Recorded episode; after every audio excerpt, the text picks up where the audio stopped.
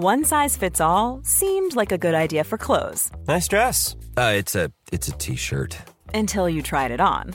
Same goes for your healthcare. That's why United Healthcare offers a variety of flexible, budget friendly coverage for medical, vision, dental, and more. So, whether you're between jobs, coming off a parent's plan, or even missed open enrollment, you can find the plan that fits you best. Find out more about United Healthcare coverage at uh1.com. That's uh1.com.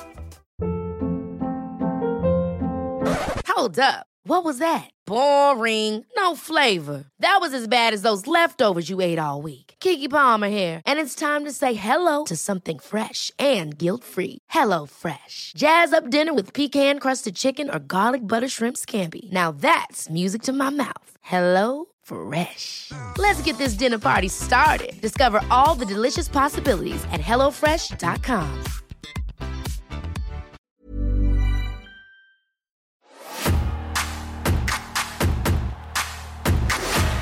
The World Wrestling Federation, for over 50 years, the revolutionary force in sports entertainment. Tonight, one man hopes to implement the final phase of his royal plan. King Mabel will be the next World Wrestling Federation champion. The reigning WWF champion, running on high octane, is determined to set that plan aflame. I'm gonna come at you with a blowtorch. And your kingdom, soon, Armageddon. Tonight, one man still suffering the shame of a most humiliating defeat hopes his demented dentist can extract revenge. SummerSlam, Hitman. Your career is terminal. But this so called patient claims to be mastered in the art of dentistry as well. I know you like to pull out teeth, but I like to knock them out the old-fashioned way with this. Tonight, one man has foolishly entered a cryptic world of shadows and darkness. Undertaker, I've taken your urn. After the casket match, will he ever revel in the land of the living again? I will put you in a casket and steal your soul. And tonight, as the Intercontinental Belt dangles high above the ring, one man hopes to climb the ladder and recapture gold. Everybody knows what happened last time. One man has designs on reaching the highest echelon of excellence. The Heartbreak Kid is gonna climb that ladder and stake his claim as the greatest athlete in WWF history. Tonight, these WWF superstars must all face the heat as supersized Stridex pads present WWF SummerSlam. Welcome, everyone, to the Cultaholic Classic SummerSlam 1995 watch along. We are finally here just for you, all the members of the Classic Raw Review crew. Who be we? I be fake Geordie, radio presenter without portfolio, former Cultaholic heavyweight champion Dub Gubble. I am honored to be joined by the bear in the big blue bar cage. Some call him the head pen of Cultaholic, myself and everyone else included. He does not need a pencil, for he gets it right every single gosh darn time. He's Justin Henry, and he's off of America. How you doing there, Tommy? We're doing good. It is a Sunday afternoon here in the northeast of England, which is why, because it's a Sunday, I thought I'd have a little beer. I know if you should be, I, I would doubt you're having one because it's about 10 o'clock in the morning where you are. If you are, there's probably a lot of questions need to be asked. But I don't drink beer in the first place, so I mean, there is that as well. You are you are the first straight edge. You are JH Punk for for better or for worse. Um, we were meant to be joined by uh, a friend of ours, Scott Keith. However, something has come up lastminute.com. So Scott cannot be with us. So it is the, the originals, the OGs of the classic Raw review. I genuinely think that Scott had a little moment of self realization and he realized, oh, it's that SummerSlam. Oh, would you believe it? Well, I've got all these you know- things. you say that, and I can't blame you for saying that because this era has produced quite a few um uh, atrocities. However, if memory serves me well, this SummerSlam right here is pretty damn good, and I believe Scott liked it as well. Oh, okay. Well, I, I I stand corrected. He obviously had other reasons to get out of it. But this is um this SummerSlam now, as we've talked about many times on the classic Raw review. This is during a lapse time for myself as a fan. So I'm I'm not uh, completely aware of what's going on in the wrestling world at this point. I don't remember watching it first time round. I've never watched it all the way through until today. Uh, yourself, Justin, what are your memories of watching this first time round, though? Well, what I recall very vividly is my older brother became a lapsed WWF fan after this show, not because of the show necessarily, but because he was just tuning out WWF altogether. And the first Nitro the following week is when he basically just swore off McMahon's product for a year and a half, would not watch it, did not care about it. He just watched WCW and ECW. I kind of followed that same path because I was so. But I mean, I, I, I still kept some tether to WWF at this point because because it's basically just a whole summer of well, we watched it, all them awful Raws, the King of the Ring. It was just this wasn't the this wasn't the federation of our youth.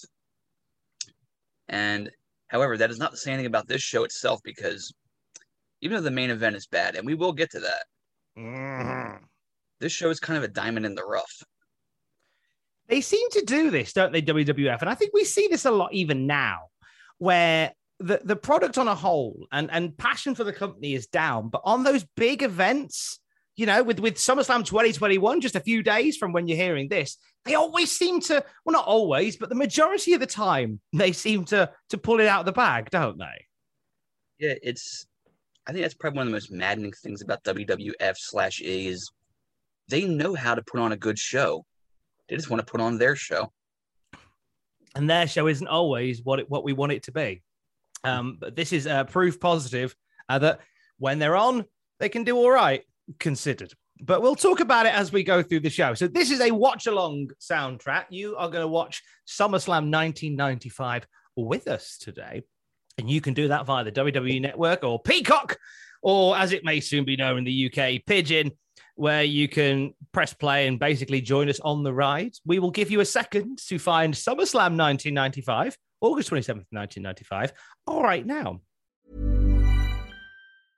Ever catch yourself eating the same flavorless dinner three days in a row? Dreaming of something better?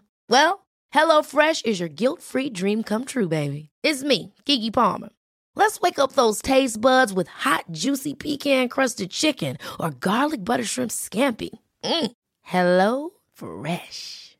Stop dreaming of all the delicious possibilities and dig in at HelloFresh.com. Let's get this dinner party started.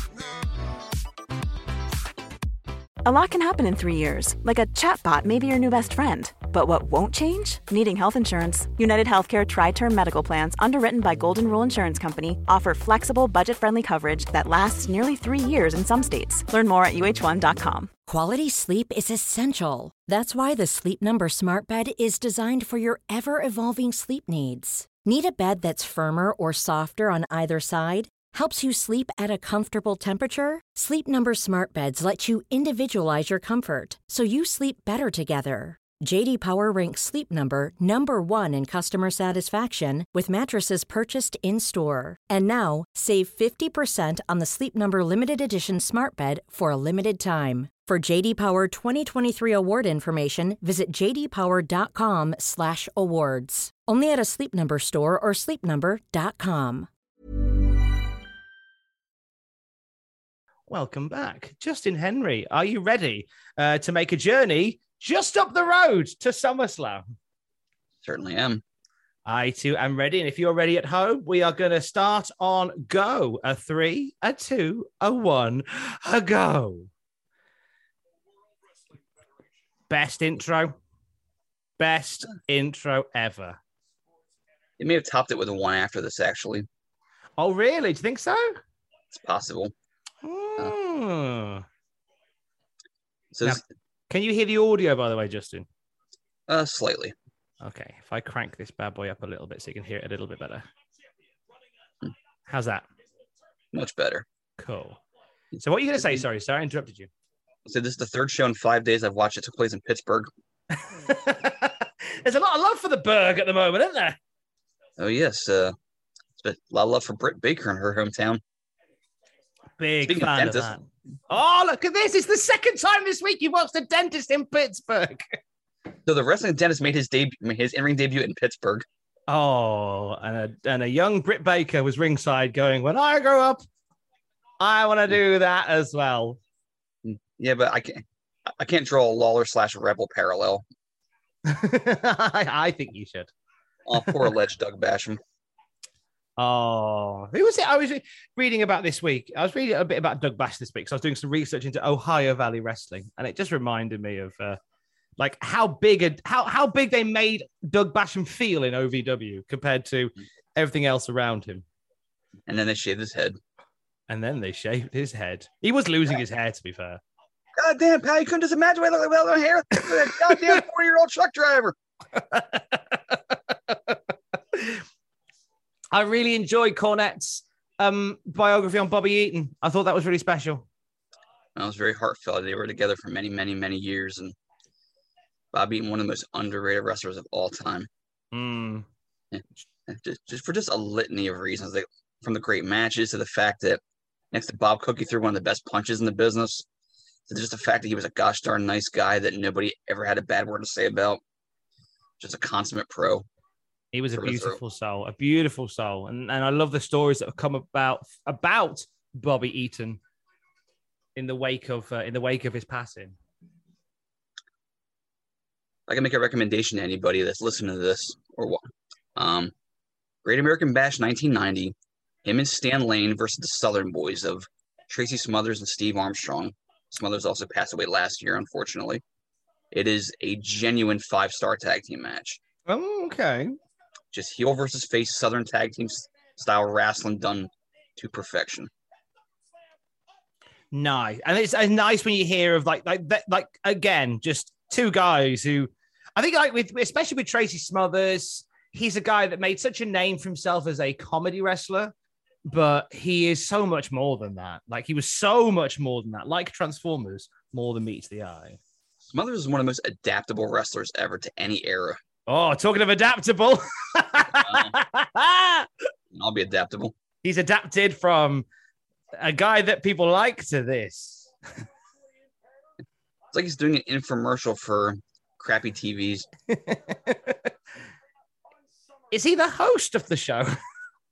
Yes, he's he's he's the Cardi B of this. B for boring. I hope it Cardi boring. I hope he sings. It's, it's, it's funny you mention that because back in back a few years before this, he was his original gimmick in the, his, his original gimmick in the company was supposed to be a uh, a rock star. I don't know if you know if you knew that or not.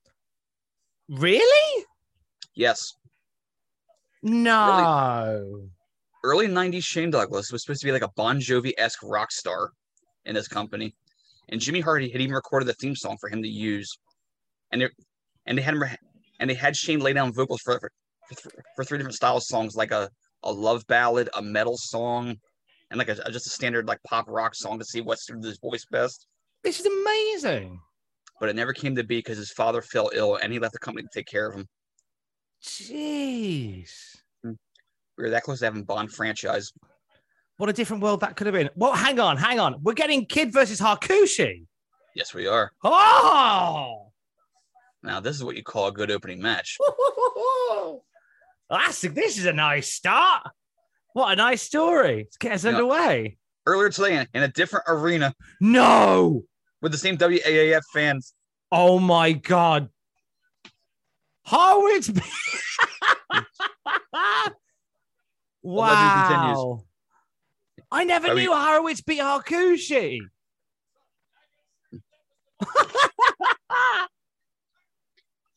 Well, he, he had, had to keep the streak going somehow. Oh, I just saw I just saw Vlad. Little little Yeah. spotting of a WWE And- Hall and- of Famer. And there's Lenny. Hi, Lenny. Oh, Lenny's there. All the all the big boys are there tonight. EC Dub. I'm sorry, wrong show. Uh, fun fact about where we are for this show. I'm looking at my my notes off to the side here. We're in the Civic Arena in Pittsburgh, I believe. Mhm. Um, okay. Um, I've just seen your message as well. I'll sort that. Uh, this is where uh, they filmed Sudden Death, starring Jean Claude Van Damme. Oh, wow. That's right. Fun fact. I genuinely enjoyed that fun fact. And also, uh, a scene from Zack and Miri make a porno was shot here as well. Do, with, sim- do with that information what you will. two very similar movies. Right, I'm going to attempt to jump onto a different broadband. So good luck, everybody. Here we go. A closer one. So it might jump a little bit. It's securing it. Obviously, if you drop out, Justin, let me know. We're back. We're now on a closer internet, so it should improve our sharing capabilities. Yeah, but the Hakushi's never usually that slow. More of a blur. I'm ex- I, I did they announce this match ahead of time? Did I just? Yes. Yeah, Ah. they, they announced it. I must have had a little moment where I, f- I must have forgotten it then. That is very cool. So, um, with this, but so uh, what as a what are your other? Do you have any other memories of this venue? Of other things coming out of this particular venue? Well, I know it's where the Pittsburgh Penguins played. So, uh, Yeah. I, I wasn't that big of a hockey fan, uh, more than my Jersey Devils at the time. So, um, no real specific memories of this arena. Although it just now occurs to me that Shane Douglas is also from Pittsburgh, and well, he, this is how he debuts in this company in his in, in his home city. Oh no! I did hear like a pop for him when he appeared on the screen. Oh, very slight, but but, but he's as this crowd will soon learn, he is not the franchise. far far far from it now um so looking into the card tonight what we one thing that we one thing we haven't talked about too much in in, in the process of this i'm thinking what we might do justin um just because we're getting a bit of lag as we are let me uh we're doing this live We'll do it live. We'll do it live. We'll do it live. Okay, so are you closing some windows? I'm wondering if it's worth you you loading it up at your end and us turning off the screen share, if that might help. Well, hold on, hold on. Um, So if you get it timed up where we are now, look at this. It's only on the classic Raw review you get this level of behind the scenes. Like we do the full show and a com- commentary track at the same time. It's free. Shut up. Enjoy the match. So if you load up SummerSlam at your end, time it up with this. I'll then end screen share, and that should help. All um, being well. I think it'll catch up eventually. It's fine. It'll uh, it's it's, it's moving faster now. Now that I've closed some windows. Oh, splendid. Okay, well, we'll keep an eye on that bad boy. Um, one thing we haven't talked about too much going into this show is a really crucial point with the ladder match, um, which is how WWE have changed their policy on weapons hmm and they don't like the use of weapons. But Shawn and Ro- Razor are going to have a ladder match later. Correct. Eh, well, the, the bigger concern was they were um they were worried about being relegated to a later time slot potentially, and they couldn't afford to lose their kiddie audience. So they were um it was highly recommended that they can't not use weaponry during matches. So they kind of told Shawn and Razor like a week and a half before SummerSlam, "Hey, um, you can't hit each other with the ladder at any point."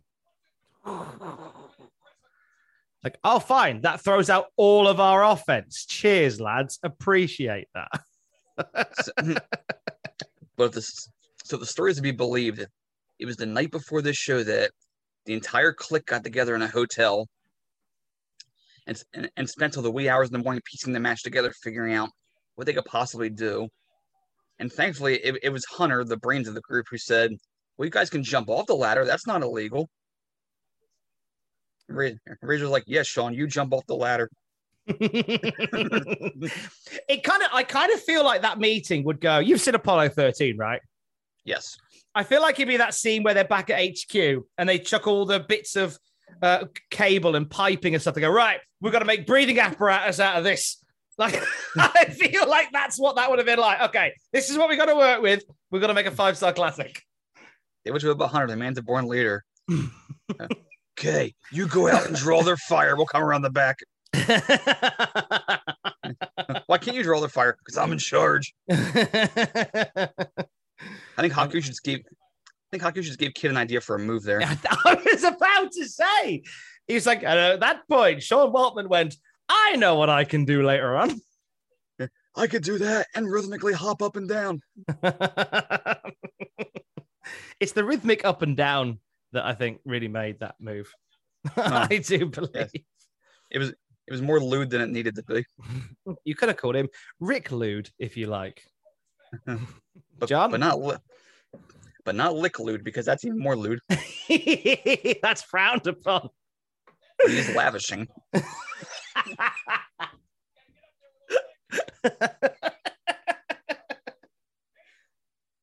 Lavishing, lick, lewd. Do with that what you will, John. That one's that one's a little a bit of a, a creative endeavor for you, my friend. Oh, I've just remembered. Also, later on, we've got the Vince McMahon AOL chat. Oh yes. Wow! The long-term build of the Vince McMahon AOL chat that um that Vince took part in about two weeks ago. Vince McMahon is welcoming the arrival of America Online, and he had a chat online. Well, we think it was Vince having a chat on AOL. We don't quite know, but we have the his Discord handle transcript all the same. I think his Discord would be um no midgets 62. I was gonna say maybe he's. I was gonna guess consumable Pete. Discernible, Pete. You're listening out there, Pete. Hi, Pete. Hi, Pete. Love you, Pete. You rule, Pete. Big shout to that. You know what? And I, I put them in. That was nice. Not for kid. God damn, Haku, she's good. We put in the um. We we, we I tried to put the Discord Uh, Patreons into the Hall of Fame on the podcast the other week. Hang on. Space flying tiger drop. Look at that. Hakushi's the boy. He was so damn smooth. How tall is Hakushi? Five eight, five nine. Oh, never mind. oh well. But still, man, there's just the, the fluidity of it all.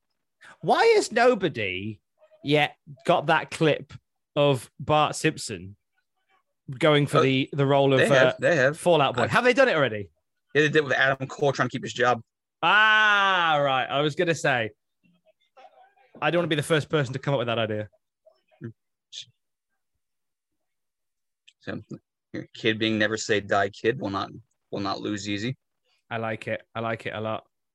At this point, so like your, your brother's your brother's falling out of WWF at this point with something cool on the horizon.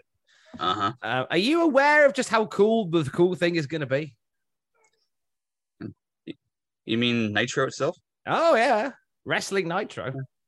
Well, not quite them, but I, but I too, as a preteen, was getting kind of tired of of just how circus like WWF had gotten with the like like even at eleven, I knew like oh wrestling garbage man, wrestling hog farmer, wrestling like th- this was stupid.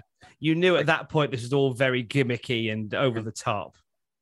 To my brother and his best friend, I had a I was taught at a young age like like what good wrestling was supposed to be. Wink, wink.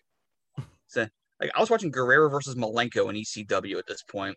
Yeah, watching- you are well wizened as a fan. Yes, I, I was watching fans applaud technical sequences, and I'm like, wow, this is really awesome. And, and then I watched Raw on Monday, and here comes the pirate, and here comes the rapping king. and it's just like, eh, I'd rather be a grown up. Now it's like, I'd rather be a teenager. I want to grow up now, please. That was a bad idea. You see a lot of um, comparisons to what WWF wants to be now compared to at this point. Because I think I was watching this. Nice frog splash, by the way. Mhm. Um, I see a lot of contrast with what WWF wants to be now compared to this point, sort of like family friendly, uh, Mhm. big characters. It seems very 94. Oh, yeah, Into a one arm power bomb ending. that was a hell of a finish. Just a, a good counter from a smart wrestler. Brilliant. What a cracking opener. I don't believe Hakushi ever wins another pay per view match after this. Oh, I love that. Just sudden, beautiful. Just nine and a half minutes of breakneck wrestling. That's a nice way. Of I mean, again, they know. Like, for, for as much as Vince doesn't get behind the small guys, he knows that like this is how you start a pay per view. This is the Absolutely. energy that you bring at the beginning. Look at that kid with nice springboard twisting dive. That could have been a sunset flip Could have been if he went that way. if he felt Then the inclined. heel kick and then Look at that. I feel like backdrop driver combo. was that not a counter in um in No Mercy? You're asking someone who's not an N64 kid. Oh, that's true. Oh boy. Mabel's now seven foot five. Of course, of course, Jesus but Doc is now six foot eight. By the way, uh, Dave gave Hakushin Kid three and a quarter. I would have gone Oh, a little was- higher than that. I was just pulling up the stars for you now to see how well you knew them, but uh, you're already Adam Handy. there, sir. You're ready to go. Let's give Mabel the Andre cam. This is easy, easy win for Vince McMahon to make a guy look super tall.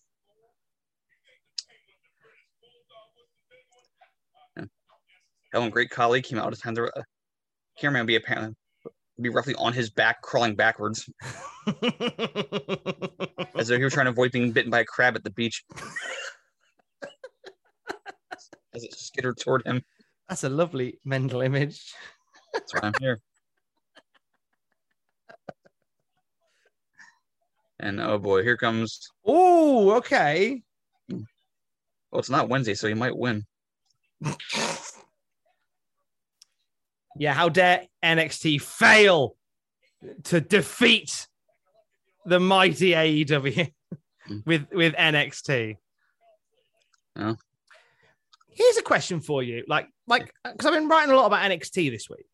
Like, Okay. at- do you think that NXT at the height of its power, sort of circa 2016, 2017, when it is like a fully fledged super indie, do you think that could have maybe put up more of a fight against AEW? I I think the AEW's. uh eh, Hang on, we see a legendary figure and Triple H right there. Flat rules. But to your point, um, I think WWE just had to continue draining the goodwill out of the audience before AEW came along. Hmm. in order for AEW to work. Because it's like me personally, I was really into TNA in like 2002, 2003 when it first started. It- wasn't great. It was passable. and It was passable at worst. Um, I should say it was atrocious at worst. But at its best, it could be really good, especially the X division and the tag division. And when Raven came along, but not a lot of people called on the TNA because they weren't sick of WWE yet. Yeah. And but but see, I was because Raw was so awful in 03. That was one of its worst years ever. You know, you fast forward to 2019 when you have Christ, when you have you know, their questionable business dealings and you have the the repeat booking and you have NXT starts getting caught up and getting stonewalled. And you have just just these the awful writing, the awful commentary. You have so many things that they have have drained the mercy out of the crowd and the audience. The AEW comes along at just the right time Yeah. to be the savior for everybody's taste. 2016, I don't quite know that that was that would have been the time. Maybe NXT would have had a chance up against a rival, Mm. maybe. But it's But just it all comes back to that that the draining the good interest, the the the, the goodwill of the fans. mhm. Uh, if you're watching at home, by the way, 19 minutes and 50, 51, 52, 53. I keep getting hit in the neck for not doing timestamps. So I'm going to try my hardest, try my hardest today, Justin, to do some timestamps. understandable. Eh, eh.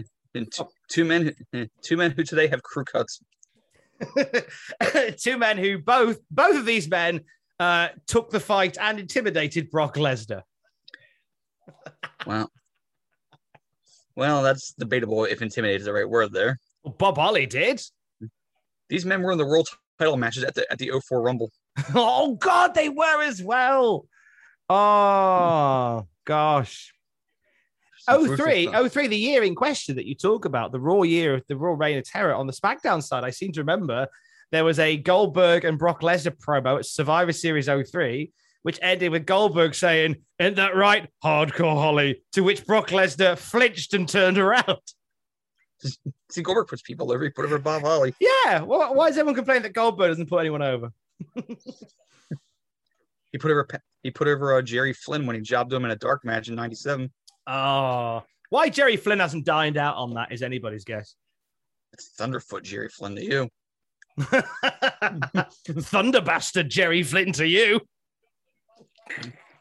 I'll make a quick Twitter recommendation to everyone. There's an account called WCW uh, WCW Deep Cuts. It's just random gifs and images from forgotten WCW shows like WCW Prime from the 90s that are just it's like that's our manga but with but with more characters. Oh, like the extent like that's our manga extended universe. Pretty much. Oh, hot shot. I'm pretty sure from that one I might have seen clips of Triple H versus um, Brian Armstrong. Oh yes, the original Battle of DX. Yeah, Road Dog without a shirt on. Rem- Like and, and I and I look I when I have a when I don't have a shirt on I look like a semi deflated bouncy castle. I'm very aware of that, so I ain't no oil painting. But um, that's quite the look for Brian without a shirt on. That would picture Road Dog if he was trying to grow his dreads in, but wasn't was was like merely like a forty percent of the way there. So he looked like Tubbs from Miami Vice. All he was like a nice Armani linen suit. That's a hell of a look. That's a hell of a look. Uh, Mhm. little little note about where we are today. Um, eighteen thousand and sixty-two people in the venue, according to WWF. Uh, they're claiming an all-time building record. Could be true. I, I I can't confirm or deny that.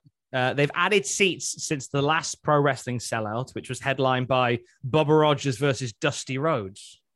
Wow, so that would have been the eighties, Yeah. eighty-seven ish. I didn't know Bubba Rogers and Dusty Rhodes had a match.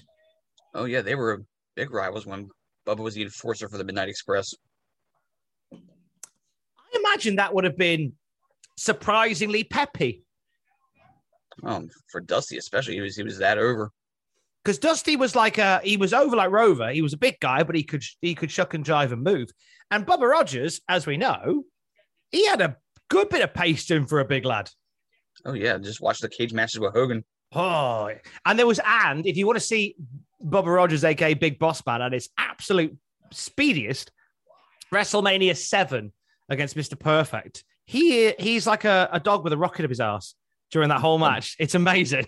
This man could move. He really could. But yet the best spot of that match is when oh Oh, hey, I'm I, sorry I'm late. I know you. I know it was uh, Car Man versus Posh Man. I arrived. I'm Denim Man. I'm Denim Man. Hey Game Boy. Game, hey, pre-game boy, Beat up Drive Man. Be- drive man. Why do they all sound like Mega Man bosses when Bulldog's talking about them? Because because Bullock's innovative, that's why. I arrived during that triple threat between Poshman, Carman, and Zebraman. That's the ref. Oh, never mind. Never mind, Bulldog. He thought it was a zebra kid. it's so basically the first the first indicator in case you missed raw where bulldog beat up diesel if you weren't sure that bulldog was a bad guy now he is now no longer punctual Boo! Bill Watts is gonna fine him for being late. he's get his i don't care about get cowboy man fining me for being late went for dinner with my mate america man Your son, Spaceman, can't get over. and his mate other spaceman and they call him Spaceman because of the space between his feet and his opponent when he throws a drop kick.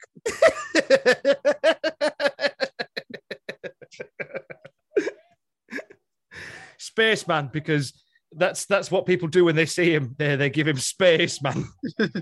What's the best drop kick in the business? Nah, is he's always done a bloody good drop kick. Yes, he has. As old Bob Holly. Bob Holly's always been underrated. Do you think? Do you think um, if he made a comeback, he there's a place for him? If he made like a relatively mainstream comeback, You can make like a Finley esque comeback where he's just like the badass old guy yeah, that nobody messes with. I feel like WWE would have him back for one more run. He wrote one of the best memoirs I've ever read. The hardcore truth. We've talked about it on the SmackDown review, and uh, there's just there's one particular bit when he when he's on the set of a film and they give him a hotel for the night, and he he talks like he's never stayed at a posh hotel. It's like I had two bathrooms. It was crazy. Well, was so Here's the thing, cute. being a, being a mid card wrestler, and this isn't a knock or anything. I mean, they don't always get like the greatest accommodations. Mm, that's You got- true. You, you gotta get your own room. You got. I'm sure someone like Holly wasn't wasn't a big spender. Like I can't see him being, being the lavish short. Can you? What are you talking about? He he's his hair has been clearly freshly permed. Mm-hmm. Just eh, Holly looks like the bass player for like. trying to think of a, of a, of a, of a good one. Oh, a Van Halen talent. tribute band. Yeah. oh, there you go. First one was like, like the drummer for Skid Row. Scud row. Skid no. And the, the people in the in, in the bought off t-shirts are very upset. that's uh, that's Brock Lesnar there booing his future opponents. I think Brock would have been like a high school, graduated high school at this point. Brock Lesnar is the same size as he is now, as he is at this point. Brock graduates, he throws his mortarboard in the area, takes down a plane. Oh, what is this? The WWF boat. Oh no, the Stridex boat. there's a Stridex, Oh my god. Stridex boat, the pinball popping boat. Who the hell is this guy? It's Bam Bam. Look at this. Oh, I, I I miss these when WWF would take over the city for the weekend. Like they don't do these anymore. They should. Yeah, gun show from Bam Bam. See Mabel in front, not wearing the shirt because he's a heel. Tug of war on a boat. It sounds unadvisable.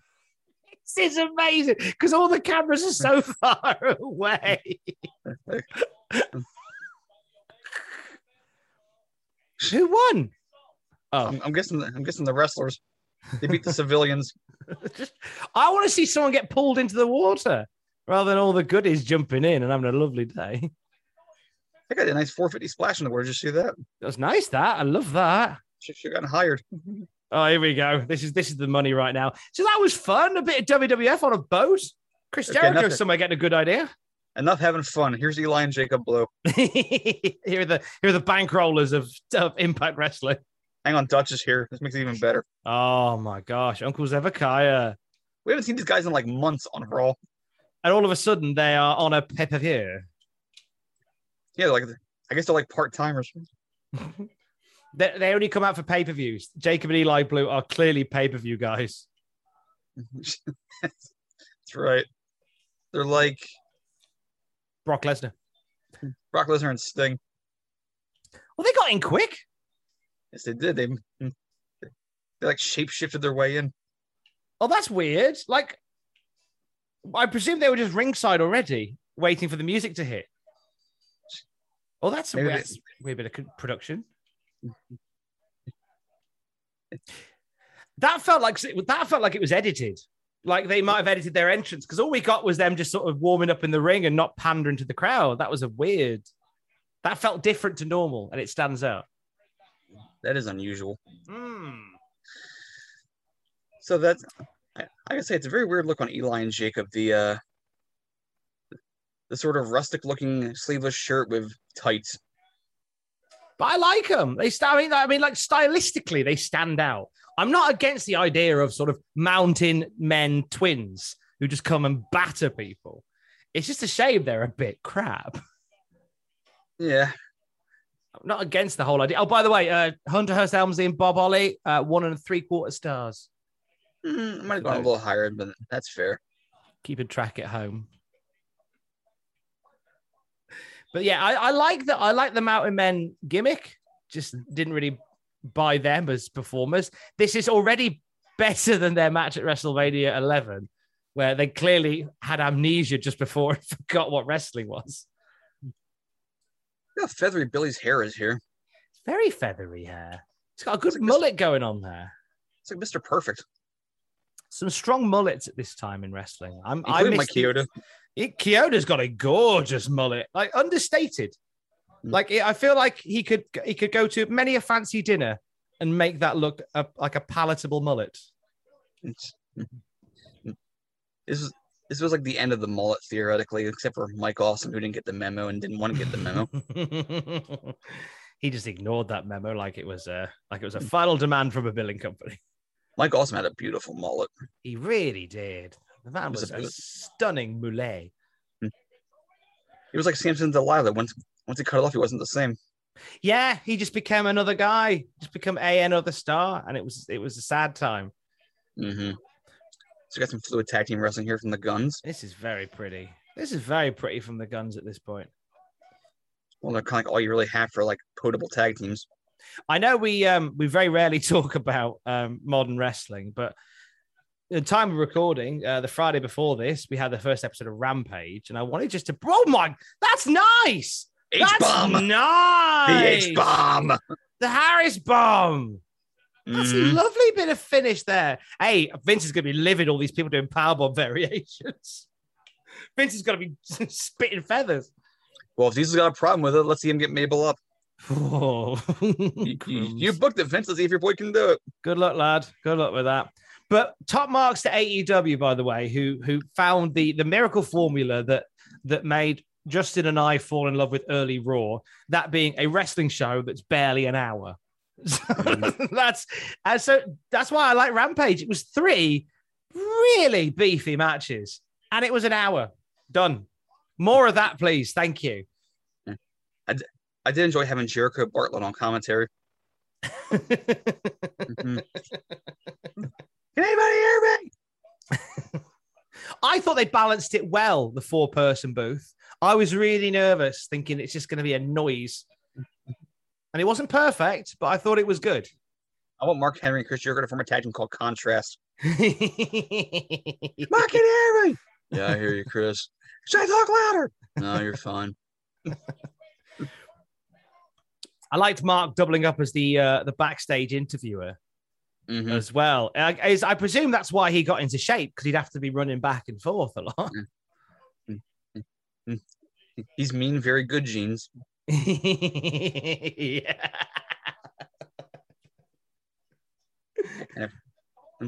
See, he could be mean Mark, and Flair can go, me. Woo! My God, Mark. I hope he does when Ric Flair inevitably rocks up in E AEW. Hopefully, they bring Sid back and reform the Horseman. Well, we were talking about this on one of the news videos this week. How um, we're going to have Arn, Flair, and Tully, and they should just troll with the fourth. I said Paul Roma. I said get Paul Roma in, and now the gang is complete. Kendall Windham for the five minutes he was in the group. Just, just, oh, you Hey. could have some fun. Hey, Malenko's there. He was, he was, he was one of the last Horsemen. Malenko's a horse. There's, there's a good there. You've got a good selection to choose from, but pay for pretty poor Roma, please. And here's the fourth Horseman, Fuego del Sol, Oh, that get over. the Alabama Luchador. I think the Fuego um, Miro match might be one of my favorite squash matches, even though it wasn't a squash match. Yeah, it, it was spirited. It was two minutes, Yeah, and it had a really happy ending with Fuego getting the contract anyway, which he didn't know was coming. which he didn't know, and it just warms my soul. Oh, they give us so much in an hour. Thank you, AEW, and and it's it's awful because. You get accused so often of being on the payroll, and oh, you just like it because no, no, they just make. I like the fact they're making good things. It's nothing. Like, if they were, if WWE get good again, I will celebrate that. You see, but AEW is the company where wrestlers get jobs during the Friday show. Yes, yes. Big difference. You know, I, I gotta say, like, I was kind of down with this match. This match is not crap. It's all right, isn't it? It's not. It's pacey, and it's It's- about it's to all- finish. So the timing of it is exquisite. It's all action. There you go. You know what? Crowd, Get oh, by the way, hot. Look at that. si- sign in the crowd saying get a haircut. They can shut up. This is beautiful haircuts. Beat them up, Kyoto. This so far, this has been great. Three matches, bosh, bosh, bosh, like all pacey, hmm good finishes. It's been a good show so far. See, this is where I feel like TV wrestling over the years has kind of ruined shows like this because you expect you expect better than this on a pay per view today, even though this is, this is like a good TV match now. Yeah. But see, I miss this because back then you didn't get everything every single week. You had to wait to the pay per view to get matches of, of this caliber.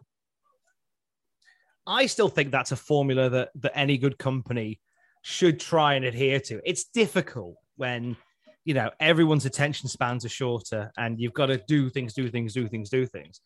But if you can, like, for example, the Kenny Omega Hangman Page thing, like that is something that you will say for a pay per view. Mm-hmm. There's no way they'll deliver that on live television. Meanwhile, Barry Horowitz is about to get on pay per view. Yes, he is for the first time ever. I look how healthy Sunny looks. Yeah. That's all I can think of when I watch these back with you. Just is like, she just looks healthy. all, I, all I can think of is, especially now with the carry and crossing that's been going on. Yeah. When Cornette when Cornette made his prediction when when Kross and uh, Scarlett first showed up in NXT, he joked at Brian Last and said, "Marc Mero looks a little bit different now, doesn't he?" Referring to how fast they uh, ignored the male half of the act in favor of the good-looking blonde of the 2 mm-hmm. and chose to push her instead of the male, push her solo from them. Well, we're going to see that here with Sunny before long. Yeah. Candido was just Candido showed up and had the audacity to be five foot eight. Is is it, is uh, it is that is a great Barry. He looks a little bit Eddie the Eagle Edwards there, which is a bit of a a, a sporting historical uh, nod. Eddie the Eagle. Yes. Are you familiar with Eddie the Eagle? Wasn't he the ski jumper? He was indeed. They made a film about him starring Hugh Jackman. Um, mm. He was the the ski jumper who just became a star because he wasn't that he was, good at ski jumping. Yeah, he was Olympian anyway. That's like me being on the basketball team. Absolutely, but people loved, people fell in love with him, and he became the talking point of the, of the Winter Olympics. Mm. And uh, and God love him. He's a lovely man. Mm. I had the I had the great honor to interview him many years ago. Really? uh, yeah, for a radio show I used to do. He was promoting something, and I had the chance to have a chat with him. He's a lovely man. Did you interview his partner, Davey the Condor Richards? yeah, I did American birds, American birds. you flap and then you do the, the flap and clap. Yeah, I believe this is the debut of um the rockin' version of Hava Nagila they, they gave Barry Horowitz. Is it? Tom's bobbing along to it. Beautiful. I bet. Oh, look at this straight in. He's fire. oh my god! Putting Barry over. Come on, Barry. Oh, I'm look being, at attacked, I'm being attacked by a man with a mullet and suspenders. No shirt, just suspenders to hold up his underwear. See, by just watching Raw, I don't think we've seen a lot of Barry Horowitz. Certainly not as much as we've done if we've been Six watching. One like, no, never mind. Super six one no. it's broken already. The, dun- the dungarees are down. He means business. No, they're just broken. I think when Kurt Angle pulls the straps down, look, Barry Hart pulls the suspenders down. now it's go time. Oh my Like Dragon. god, he's amazing. He wished you a happy Christmas, didn't he? Yes, he did. It was very mm. nice to do that. What a lovely man Barry Horowitz is. Wishing Justin Henry a happy Christmas. I didn't even pay him to. He was just like, "What's Justin's email address? I want to wish him a happy Christmas." Hey, Barry, of course. Was it because he knew how he, he knew I would praise him effusively during this match? That's why. He knew that we were doing a SummerSlam '95 watch along soon, so he wanted to get some some goodwill in with Justin Henry from off of America before we got there. Smart man. God, this is a guy who knows this is his moment, and it might be his only moment. So he's just going for it. What are you talking about? He was the GWF light heavyweight champion. oh, the pat on the back. Oh, God, love Barry Hart. I love Barry. Make him the champ immediately. I should remind you that this is not Horowitz's first pay per view match. what was his first one? He was the Red Knight at the the '93 Survivor Series. Of course he was. Of He- course he was. And we knew it was him because he kept going, ah, as he sold everything. We know it's him because he kept patting himself on the back. Whoa, oh my god! This is too good. Look at Horowitz. This is too good. He's got his Horowitz about him. Sunny's even like, stop it, ref. This is too good a match. I mean, just- Oh, boo. I know Sunny at her best was always praised for her looks, and she certainly had those, but god damn, she was good at like emoting and selling, Oh, and she played to the back of the room. she was a, such a dynamic personality. She brought so much to the table. She really did. Yeah, just like a big character, like like knew understood the assignment. Jesus, Earl! Oh my, this is so good. Jim Cornette once claimed that Sunny almost almost beat him in a wrestling trivia contest. Oh, really? And Cornette's like a wrestling historian, so for Sunny to come that close apparently is uh very impressive. So Ah. she knows her stuff. I thought she'd been kicked out of ringside just now. Uh, she was told to get out of the ring. My gosh, this has been great. Well, it's Candido and Horowitz, two pros. God love them. God love them. God, Candido got a raw deal in this company. Give me Barry and Roman Reigns right now, you cowards. Nice. Yeah, he got a raw. Yeah, the. I mean, i- at this point, he is. You know, he's making chicken salad out of chicken. You know what? Mm. And he's just kind of going. I'm just going to go out there and wrestle, and that's all I can do. All I can do is go out there and wrestle my face off. Unfortunately, they Big saw how, Barry. saw how tall he was and then realized that in, in 1995 that he wasn't going to go far, which is a shame. Hmm. Former NWA champion at this time, Who Barry? Candido. I know. I. Barry's NWA title run. Could have happened. He was What talented belts, enough. what belts did Barry win? GWF light heavyweight. Hmm. That's all I could think of. I'm gonna. uh I'm gonna have a look now and see. Oh yeah, in the in the notes from uh, yeah, you're right. Uh, Barry Carrs came out to uh, Hava Nagila, a Jewish dancing song. Nagila. Hava Nagila. But like a jumped up version of it.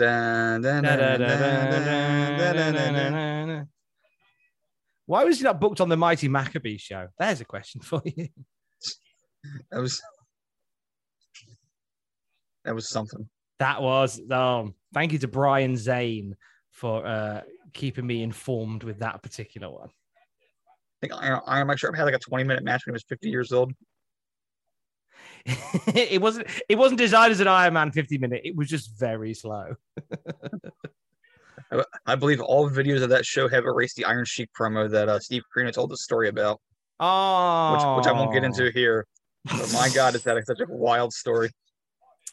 So, uh, Barry Horowitz title reign history. Um, a former NWA Florida heavyweight champion. Did you call him Barry Howowitz? Horowitz. Might my Barry How- accent. Howitzer? Barry He's Howitz. gun. He's like Luger. He's the new gun. He's joined Bill, Billy and Bart. Billy Bart Barry. It works. He's got a mullet, so it's perfect. It's a bullet. Book it now, Vince, you coward. Uh, AWA Southern Tag Champ uh, was Sheik Donovan. He was, as Justin Henry said, GWF light heavyweight champion multiple times. Yes, he was. Uh, a uh, he was a the a BCW Can-Am tag team champion, along, along with Otis Apollo. Uh, he was a hardcore champion in 2002 for um F for Future of Wrestling. That, that was in Florida. Yep. FOW three times, a three-time hardcore champion. Um, Hardcore and Horowitz. hardcore Horowitz in the future of wrestling. Just want to let that name sink in. And uh, he was uh, an MEWF Mid Atlantic champion in 2002. And he hasn't won a belt since 02, which makes me sad. No, I believe he's still active. Yeah. Uh, oh, wait, no. His last match was in 2013, apparently. So he's not I mean, once you get to a certain age, you can't be challenged for belts. Why not? Summer, SummerSlam this weekend. Watch John Cena challenge Roman, Roman Reigns for the Universal title, and Bill Goldberg challenge Bobby Lashley for the WWE Championship. Future of wrestling. Future of wrestling. Boy, Pittsburgh's hot here. They love Barry. Barry Thesz Press. They love themselves a little bit of Barry. By the way, kudos for you. Kudos for you keeping saying Barry and, and, and talking about crowd love and then res- restraining yourself from bringing up Barry the Shark. Truth be told, um, I actually don't know where Barry the Shark is right now. Not not in a storyline sense. It's just that I've had a tidy up in the house recently, and I've put him somewhere and I can't find him. I've got Gary the Shark in this drawer here, um, but but you know, like the, very much equi- very much akin to like the new Blackjacks. Gary the Shark isn't as big a draw, so in the in the draw he stays. How about how, how about the priest cousin Perry the Shark? Is he around? Baja! I'm Perry the Shark. Baguette. That's that's exactly how he talks. very very Father Ted esque. Hello, Father. I hear you're a racist now, Father. But while we're watching this match, um, I I need you to do me a favor. Of Google course, image sir. search the name Doug Pederson. Pederson with a D, not a T. The former Eagle, my former Eagles head coach. Tell me he doesn't look just like Father Ted. Doug Pederson, Eagles. Okay. It hit, it hit- it- it hit me the other day. I'll double drop it and miss. Oh, he is very Father Ted. Oh, he's very Ted Crilly. Oh, that's a good look. And a little bit Mr. Kennedy as well. Really, I never never considered I that. think a little bit Mr. Kennedy, uh, very much, uh, very much Father Ted Crilly. Sadly, no longer with. Mhm. I was watching the "I Hear You're Racist Now" clip the other day on YouTube, and It's uh, great. For that whole like- episode is just oh my wonderful. God, it's Coach Pederson. He joined the parish. if you enjoy the the humor of Father Ted, um, this isn't a groundbreaking comparison because it's been around for many years, but the IT crowd is very much sort of like the love letter to that style because they could- obviously they could make any more Father Teds when when, Mm. when the actor died. So the Mm. IT crowd is a is a a a similar sense of humor to Father Ted. Like you Okay. watch it and you feel like it's written by the same guy, um, but it feels very much like Father Ted in terms of its delivery and its style, um, and its sort of moments of moments of very beautiful uh, storytelling, and then just wacky curveballs that come f- flying at you at top speed. Sure. I do notice uh, Candido doing the um. What happened there? I don't even know what that was. It's like a I mi- glitch. I believe Candido did a glitch. This might have been the longest match of the night so far. I think it is, and Barry Horowitz is in it. Big Barry is going the distance in it. I mean, it's been a good match. I'm, that's not a criticism at all. Do you think, as uh, you know, as a, as a wrestling historian that you are, sir, like was always the plan to get Barry over, or was it like a sort of happy accident that they saw a lot of love for Horowitz and they just sort of went with it? Well, I think if you're going to put him over Candido in that match the way they did, then I think you're kind of you know telegraphing that you want to go somewhere with him in the future. You don't just do a one off the screw with Candido and then have that be that. I think it was just there was a dearth of stars at that point. You need to try something. Yeah, you need to try and create something. Uh oh. What? Well, you see, um, for those of you who had already forgotten the pre-match video, and I almost did, Hakushi had, lost to Horowitz earlier, earlier that day on Action Zone Yes. when Candido's tomfoolery cost Hakushi the match inadvertently. So are we building to Hakushi versus Candido or Hakushi versus Horowitz too? Either way, I mean, I mean, it's Hakushi versus Earl. My hats are not yours to sell. Hakushi. Hakushi versus this. Whoa! Nice. yeah, that was amazing.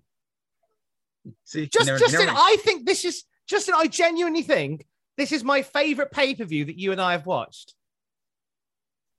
well, I genuinely this so far everything's been for me ding ding ding. I told you this was a good show. It's didn't believe me. great. I'm at, hey, I, I, as I said to you many times, I would rather be happy than right. Wait, wait, wait, wait. Be fair, is this better than Mania 10? Oh, if they'd had that 10 man tag in the bag like they promised, might be a different story. That'd be like the one I would say. Maybe. Don't, don't hug Earl. You don't know where he's been. I give WrestleMania 10 a C. How dare you? A C for clearly perfect. C for uh, C. It was okay. that was a great spot by Hakushi. I loved that. Hakushi versus Skip. I'm not against it. I Some hear the six quality million dollar matches. man. I hear the six million dollar man as Hakushi took to the air. So good. This is Barry leaving through the crowd in sheer excitement. Oh, here he is. Huh. Now, Shane, you can't rub your hands together enough. That's your there's your there's your plan. He's making sure the booger's totally flat.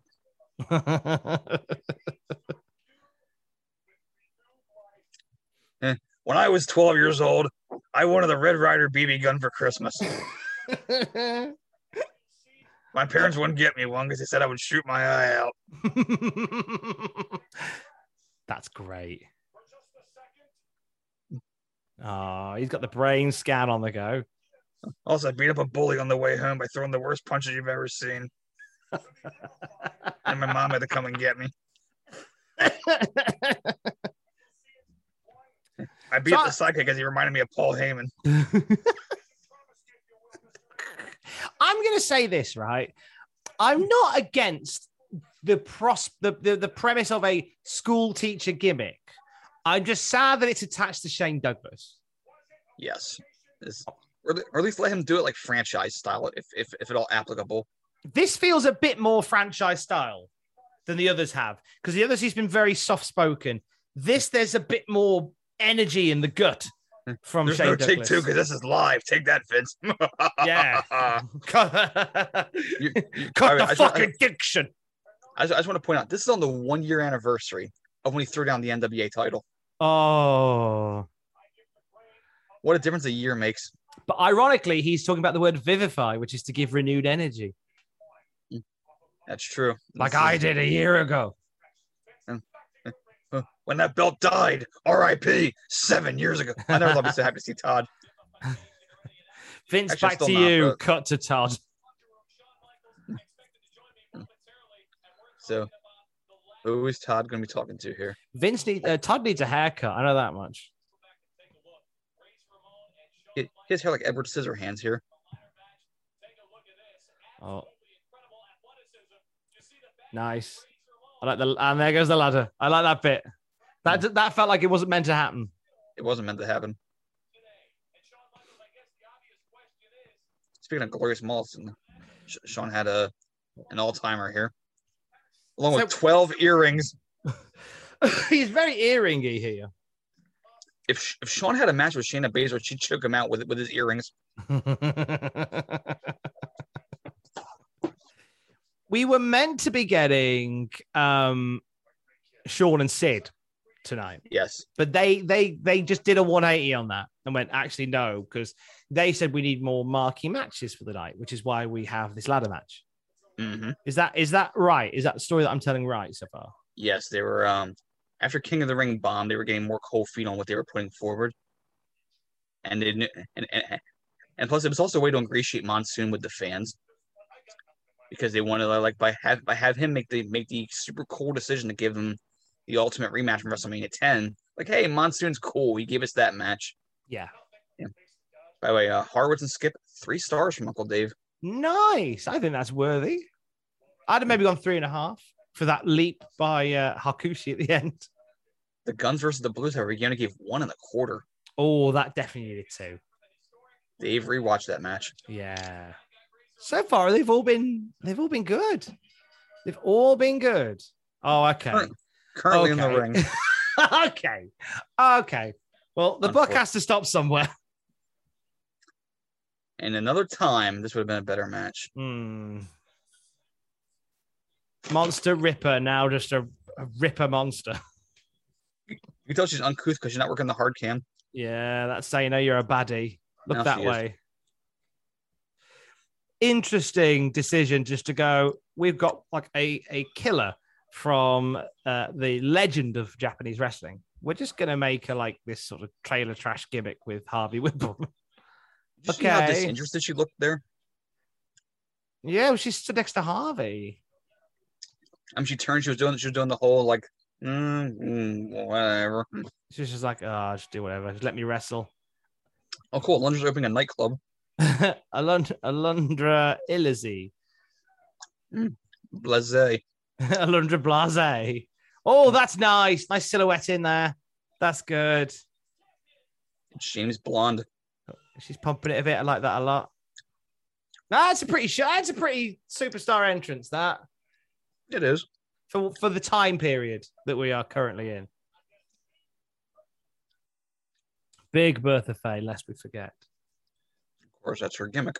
Mhm. So this is a match that is about hundred years in the making because they they teased this when Blake when Bertha turned up as Monster Ripper, and then during that time between then and a few weeks later, she just became this weird sort of trailer trash chick. Yeah, pretty much. And It's uh, and we ain't seen Blayze since. imagine was- if imagine if Vince had just on this night just gone sod it, let's throw caution to the wind. Let it be Monster Ripper versus Alundra Blayze. No holds barred, no disqualification. That wasn't gonna happen though. Oh, it certainly wasn't, but oh my days, that could have been uh, that could have been spash because that would have hidden a lot of the uh, the, the the issues that, that at this point Monster Ripper has. Like this is sort of the tail end of Ripper's career, so she's not the athlete she was. Well, But it's not you- even just that. It's not even just that. Man. According to her, she was reprimanded for doing the moves that the guys do. Oh, jeez. No power bomb because that's Diesel's finish and Sid's finish. Except that everyone tonight has done variations on a power bomb, Mm-hmm. but it's a guy's move, right? This was not the women's evolution. Mm, Dev- devolution, if anything. We weren't even in the diva area yet. That's sweep the leg. fair play to a few of these matches that are working, you know, with limitations. It's like before each match, they've had a phone call from Triple Jump's rules boss, who's just gone, okay, you cannot do uh, any of your power moves. You cannot use the ladder as a weapon. And they're just sort of making it work despite that. This is my first time watching Bertha Faye and Alundra Blayze. I've heard a lot about this. And I think she's owning the character as much as she can. I see. I. I see. I hear what you're saying from a minute ago. Like a semblance of reluctance. Yeah, just just like, well, I guess. Um, Kiss the crowd, I guess. Fancy Harvey Wippleman, I guess. Yeah, it's just. I don't know. This is it's, it's a bit weird to watch now, knowing more than ever just how much Bertha hated doing this. Yeah, like this. But so when she signed, like, was she aware that it was all going to go this way, or was it when she was on the books they just went, "Ah, I see you in polka dots," kind of like Dusty type thing, which like, I mean, I'm not really sure, but you gotta remember, her, you know, her first night she showed up in, in the Monster Ripper attire, yeah, face paint, and the singlet. that's exciting. So I'm guessing it had to be sprung on her later. Yeah, Like, oh, by the way, we're going to try this thing with you, and you work for us, so you don't really get a say in the matter. I mean, I get maybe you, you don't want to rehash Bull Nakano by having a you know, two similar monster heels in a row, Yeah, but you, but you could have done something more dignified than this. you could have done something slightly different and not made it too um, Bull Nakano esque. But even so, like just Alundra Blayze fighting the monsters of the, of the world of women's wrestling is still a good story. Yeah. You know, I like, and even Harvey being involved. I'm not against Harvey being the one that brings these people in. Like that's a, that in itself is there's there's something storyliney you can have some fun with there do a whole thing where like Harvey wants to manage Alundra Blayze. Blayze says, no, you're a weird, sweaty creep. Get away. So then Harvey just devotes his time to bringing in all these monsters from around the world. Simple. Oh. damn distraction. I like I like Harvey's inverted Joker outfit he has on. Did I ever tell you how? Did I ever tell you how I got these stars? these minus stars. My promoter loved comedy, especially the bad comedy. One night, he went off crazier than usual. He said, Harvey, put this suit on. And then he gave me an endless slew of unpushable heels to work with. And I and I looked so unhappy, and he said, Why so serious? Decent Rana there. I uh eventually I decided why should I hire somebody to take the women's title when I could just take it myself? Mm. So uh, I put on the wig and I enter that snow bunny match with Stacy the Kat Carter. I like Harvey the Joker. John Harvey the Uh, Joker. Whoa. Screw you, this is my move. Oh. Oh. That was a little clump. Did she pull a Hogan at WrestleMania 6 and, and get her shoulder up anyway? I think she did. And now she's like, she's pushing herself out of the ring like a flounder. That was fun. Now that was a, a very like a sudden finish, but I think because she got the shoulder right at the end, maybe suggested something went a bit wrong there. It's possible. Let me check my notes. Well, Dave gave it a dud. Oh, And in, in fairness, that was a clunky match. It wasn't. he's not wrong. Yeah, it, was, it wasn't good.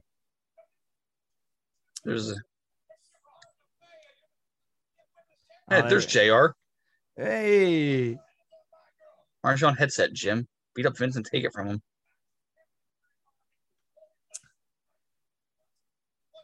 uh, so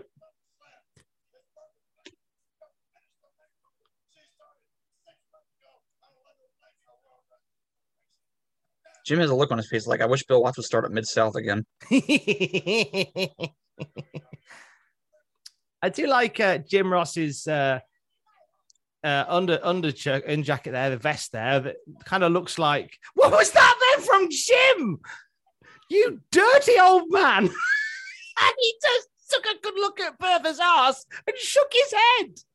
you dirty boy, Jim. Well, The man who will spend the Uh, rest of his days liking Charlotte Flair's bikini shots on Twitter. Time is it time? We're close to time. We're close to time. Um, yeah, dud from and uh, Dave very disparaging about this match on the Observer says they tried, but Faye is awful. Blayze comes off as a bad Yumiko Hotta invitation, Yumiko Hotta invitation with the kicks. Blayze tried some nice moves. Faye wasn't graceful enough to do her part. Blayze hit two drop kicks off the middle rope, missed a third, pinned with a power bomb dud. Mwah, mwah, mwah. It wasn't good. It really wasn't. We were do- we were running hot until then on this show. Is this one of those nights, Justin, where it starts really well and then the second half is just Well, bil- bilious It'll pick up. It'll pick up in, with, with a few matches. as Shane McMahon? here Oh, here comes the Basham. Here comes the Basham. Basham, Basham, Basham, Basham, Basham, Basham, Basham. See, it's even rhythmic. I've got no dollar, dollar. I've got no dollars. ting, ting, bling, bling, Ohio Valley. If you're not talking money, then that's apt because I work for Ohio Valley. you're talking bounce checks, then you're talking don't matter. I have no evidence that the checks bounced in Ohio Valley. No. But I like how they've rattled off like so many matches because we've still got like a decent amount of time left on this pay per view. So some of these matches can get given a bit more time. I spent 95 being undead. My career was going great until J- until Larry Nice made me shave my head.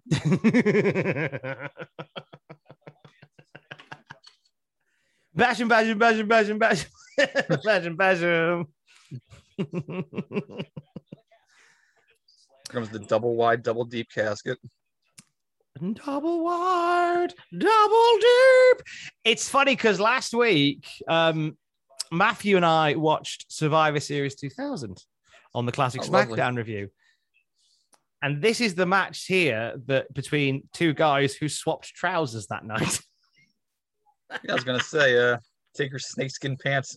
Yeah, I, I love the story of the Undertaker's snakeskin trousers. Like his gear didn't arrive, so he borrowed the Godfather's trousers. That match made me so happy because I was a Kurt Angle fan, Mm. and my Attitude Era friends in school all insisted that Taker had to win that match because it was the decade of destruction. and like, and they're like, he's gonna win. He has to win. And, like, and then and then evil Eric Angle shows up. Oh, it was so good. I was I felt so vindicated. He didn't look any in any fit state to win a title that night. He just this is like we've had Biker Taker, and now we're kind of in this sort of weird ginger bum era of the Undertaker. Where he's just like he's just wearing whatever he rolled out of bed with that day. maybe, maybe if we're lucky, put some slacks on. the Undertaker's of Walmart. he's a shopper at Walmart. I shop. At, I mean, I shop at Walmart, but I dress sensibly.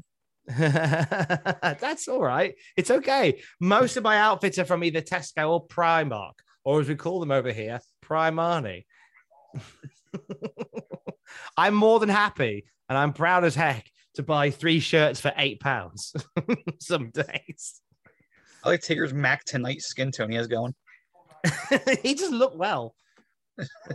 Mind you, he's dead, so I guess he's not supposed to. Yeah, it's it's Brian Lee. What if it's Brian? What if it's been Brian Lee all along? Yeah, really. And the only night where it was Mark Calaway was SummerSlam '94. What if Mark Howard changed his gimmick after that? I want to be out of Montoya. Here, here, put this on. Um, all right, mate, go for it. Knock yourself out, I guess. My lifelong dream to smell jockstrap fumes for the rest of my career. Now the Kama gimmick, mate. We've talked about it. We've watched How many currently in the rings are there on this show? They must just be trying to rattle through all the. Sh- Maybe they think people switch. No, it's pay per view. It doesn't matter if people switch off. They bought it. Like I don't know whether they're just trying to give the impression of pace. Maybe. It's my dream tag team, Pimp or Die. Dead hookers. That- I've never seen so many dead hookers in all my life. Lord knows I have.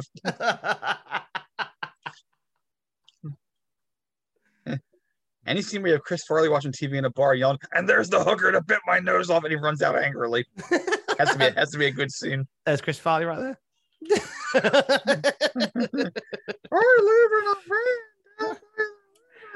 Watch me do my dance that everybody puts in GIF. There's my lasting legacy to a certain generation. When being Chris Farley was was a genius, and so is Paul Bear. Hundred percent. I'm just sad that a whole generation just know him as oh that big dancing bloke who's in the gifts, who in GIF form. If you've never seen the um, Coffee Crystals commercial parody from Saturday Night Live, where Chris Farley snaps and tries to kill everybody in the restaurant, then you have no idea what you're missing. So, Tommaso, do you have the transcript of Vince? I certainly do. Are we doing this now? I guess we're doing it now. Okay, so a little bit of backstory to this. I'm mate, I'm so excited. I've waited weeks to do this. So, um, back on uh, back on Monday Night Raw about five, maybe six weeks ago, Vince McMahon announced a partnership with America Online, and it was the other week where Vince McMahon revealed that he was going to be part of an AOL chat. So you could join in the AOL chat room and Vince McMahon will answer any questions you want about the wrestling. So this is in the eras before voice chat, before webcams and all of that stuff. So we just had text. So we just have to assume that these this is Vince McMahon sat here. I did a bit of digging on the internet and I managed to find using the Internet Archive um, the the transcript of Vince McMahon's chat with the fans, and and I took a few choice cuts from it. So Here are some highlights from Vince McMahon's AOL chat. Question from somebody in the crowd in the in the chat. Uh, Mr. McMahon, have you ever talked to Ted Turner about a supercard with WWF and WCW wrestlers wrestling each other? You could call it WrestleFest. uh, Vince McM on AOL chat says, No, I've never talked to Ted Turner about a supercard, but Bill Shaw has talked about it with me. In addition, Mr. Shaw said he would be a moron if I did not accept his invitation. Since that time, I often sit in the corner with a dunce hat on, babbling to myself. so we're off to a good start with some banter about Bill Shaw. Um, question What role does Bill Watts play in the WWF now? Vince McM. Bill Watts has just joined our creative staff, and his first task is to set up the wrestling ring in Madison Square Garden to make sure the ring ropes are tight at all times. Thanks for asking, Eric. Any chance of a job? Not Erik Watts. Um, question Where do you recruit most of your new talent from? Vince McM. Generally speaking, new WWF superstars come from all areas, such, such as Mars, Pluto, and on occasion, Uranus. Oh, this might be Vince. I'm pretty sure this is Vince. I think this is Vince. Uh, Usually, we have the volleyball player go to go to tall man contest and, and, and pick the winners out, and then bring them back to me. go, I give somebody four magic beans and say, "Go find hunky men." Um, the WWF desperately needs more tag team talent. What can we expect in the near future? Somebody genuinely concerned about the the the tag division in 1995. Vince McMahon. Didn't say shut the fuck up and die. close, close. he says Howard Finkel is looking for a new tag team partner. Anyone out there who would like to team up with Howard, please let us know. Hang on, we got casket cam. this excludes you, Harvey Wippleman, because I know you're online. What does that mean? is, is, he lambasting Harvey for having an internet internet connection in 1995? yeah. So basically, if you have the internet, you're a geek. Um, Nerd. there was a lot of questions that came in, and it all went very quiet for about 20 minutes.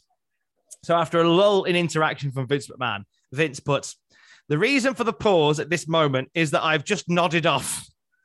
I turned 50 years old on Thursday." Senility is setting in. He said that in 1995.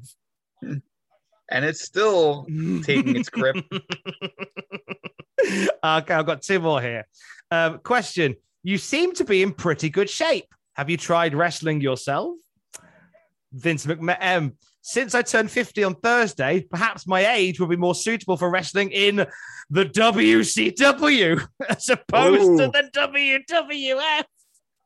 One guess which company was the first to have a 50 year old world champion? Well, actually, actually, it was WCW. Never mind, because it was had it early 99.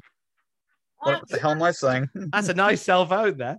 Um, however, seriously, I have an amateur background, not a professional one. I've never been big enough or bad enough to be a WWF superstar, says former WWF and ECW champion Vince McMahon. He won the and Royal Rumble winner. And former winner of the Royal Rumble. Look at uh, Taker. Whoa, Taker Karana. Let's just. I'll see whether the match ends mercifully quickly here before I do the yeah. final question. Whether no. it doesn't, just Aww. just keep going.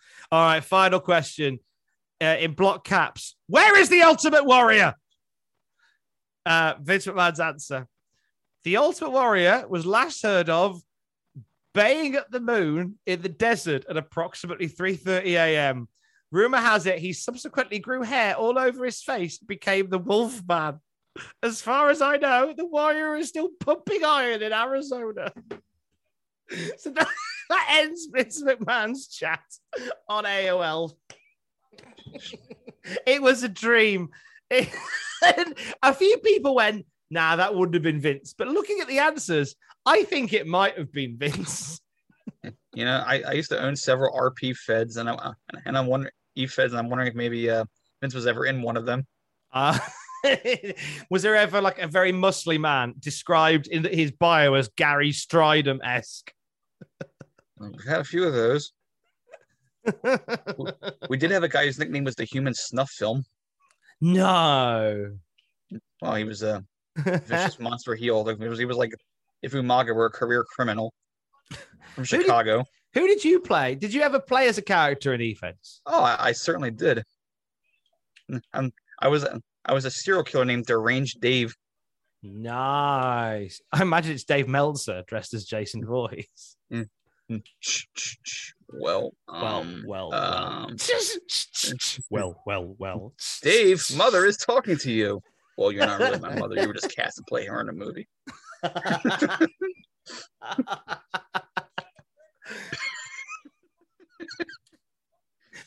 I remember I never made up a character, but I remember being in an E-Fed where I decided that Booker T and Chris Bear, no, Booker T and no, was it Booker T? Was it Booker T? Maybe Jeff Jarrett and Chris Benoit. I think it was Yeah. Jeff Jarrett and Chris Benoit. They became a tag team that I, I believe set the, the the set the stage for AEW because I called them the Elite. You're welcome, Tony Khan. I look forward to my check. You know, Tony Khan's roughly our age. Maybe he was in that Fed. I think he might have been. I go, Elite, eh? I mean, he sleeps 90 minutes a day, so he, probably has time for all sorts of hobbies. I'm wondering if it was Jeff Jarrett, Booker T, and Chris Benoit, whether they were a threesome called the Elite. Maybe they were.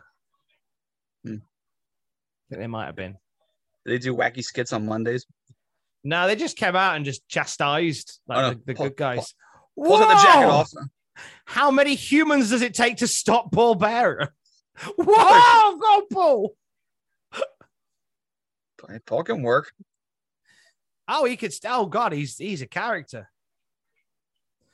I think that although the, this match is is slow, plodding horribleness, I love the story of stealing the Undertaker's urn and melting it down into chains. Like I like that as a thing, Wait, why did he melt it down on the Brian Lee? just in case they needed another Undertaker. Yes, it's the cloning point. But I like it. I like I like the, the melting down of the urn. That's a cool story. And it's just a shame that this is the, the payoff. Otherwise, we'd have had a, a lovely time. That actually isn't a bad match, to be quite it's, honest with you. It's fine. Is this sort of like the is this I'm trying to think who did Undertaker face at Oh, the next WrestleMania, we get Undertaker and Diesel. That's right. So I'm trying to think whether like where this sits because like the Mankind feud is still about a year away. Yeah, Taker after this is gonna transition to a feud with Mabel, Mm-hmm. which which will unintentionally give him a new character element. Oh, it gives us Phantom of the Opera Taker. Hmm. More on that later. Mabel leg drops him and crushes his face. Legitimately. Yeah. The happy accident that is. Or maybe an air punch, actually. I can't remember. I think the leg drop was the storyline cover. But if, if something went awry and he shattered Taker's kisser there, I thought it was still the leg drop. it may have I may be crossing wires here, but I, I think the leg drop was at least the story cover. Right. Okay. Something must have Baseball uh, slide. knackered his face. Safe. Would you have been on the internet in 1995, Justin? Not till the summer of '96. No, see, this is this is why it's fun to read these things because it's still so li- a, so- such a small amount of society is still on the internet at this point. AOL had two wrestling areas. One was the WF's official site, which where all the kids hung out and wrote in all caps, "If you like Shawn Michaels, press 7. and uh, and then there was the one I hung out in, which was Grandstand Wrestling, which is nice. more adult oriented, more mature people oriented. You learn about various indies and international wrestling, and that's what helped cultivate my uh, deeper understanding of wrestling as it is. Did you make any friends at Grandstand Wrestling that you still keep up with?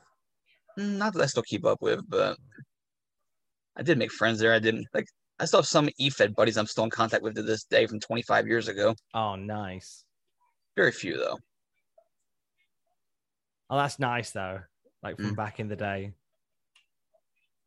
from And your, you from your. Jason Voorhees, Dave Meltzer gimmick. John, So when so when Dave drowns, does he go glub?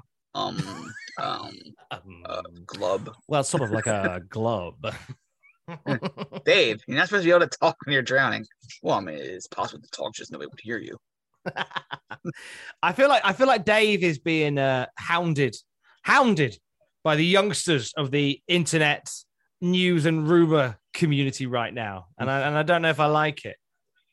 I feel like I feel like Dave's under threat more than more than he's ever been at this time. Eh, Dave always wins. He just no sells. he just does, he just he just carries on. I saw him get into a fight with Ryan Satin this week, and uh, I was like, you ever okay, Dave. You ever see those awful videos of Steven Seagal where he like just counters everyone's offense and then just takes them down with like a push on their shoulder or something? Is that Dave? That's Dave with his detractors on Twitter every day. you know, he twists their pinky finger and all of a sudden, all of a sudden they're unconscious. I shared um I shared a I shared a video of that recently, like with a caption of like when a WWE legend returns to beat up a, a heel faction. Just everyone bumping around Seagal. I got three bumps left and I'm saving them. See Hans Gruber over there looking happy. He's very Hans Grubery this week. Oh, there's Shane McMahon. Anytime anyone slightly spooky appears in the crowd, ah, Shane McMahon. That's Darby Allin. Show some respect. I fell through a time warp, and now I'm here. Every time I hear Darby song, I keep thinking of the Goth Chat song from uh Saturday Night Live. Bela Lugosi's dead.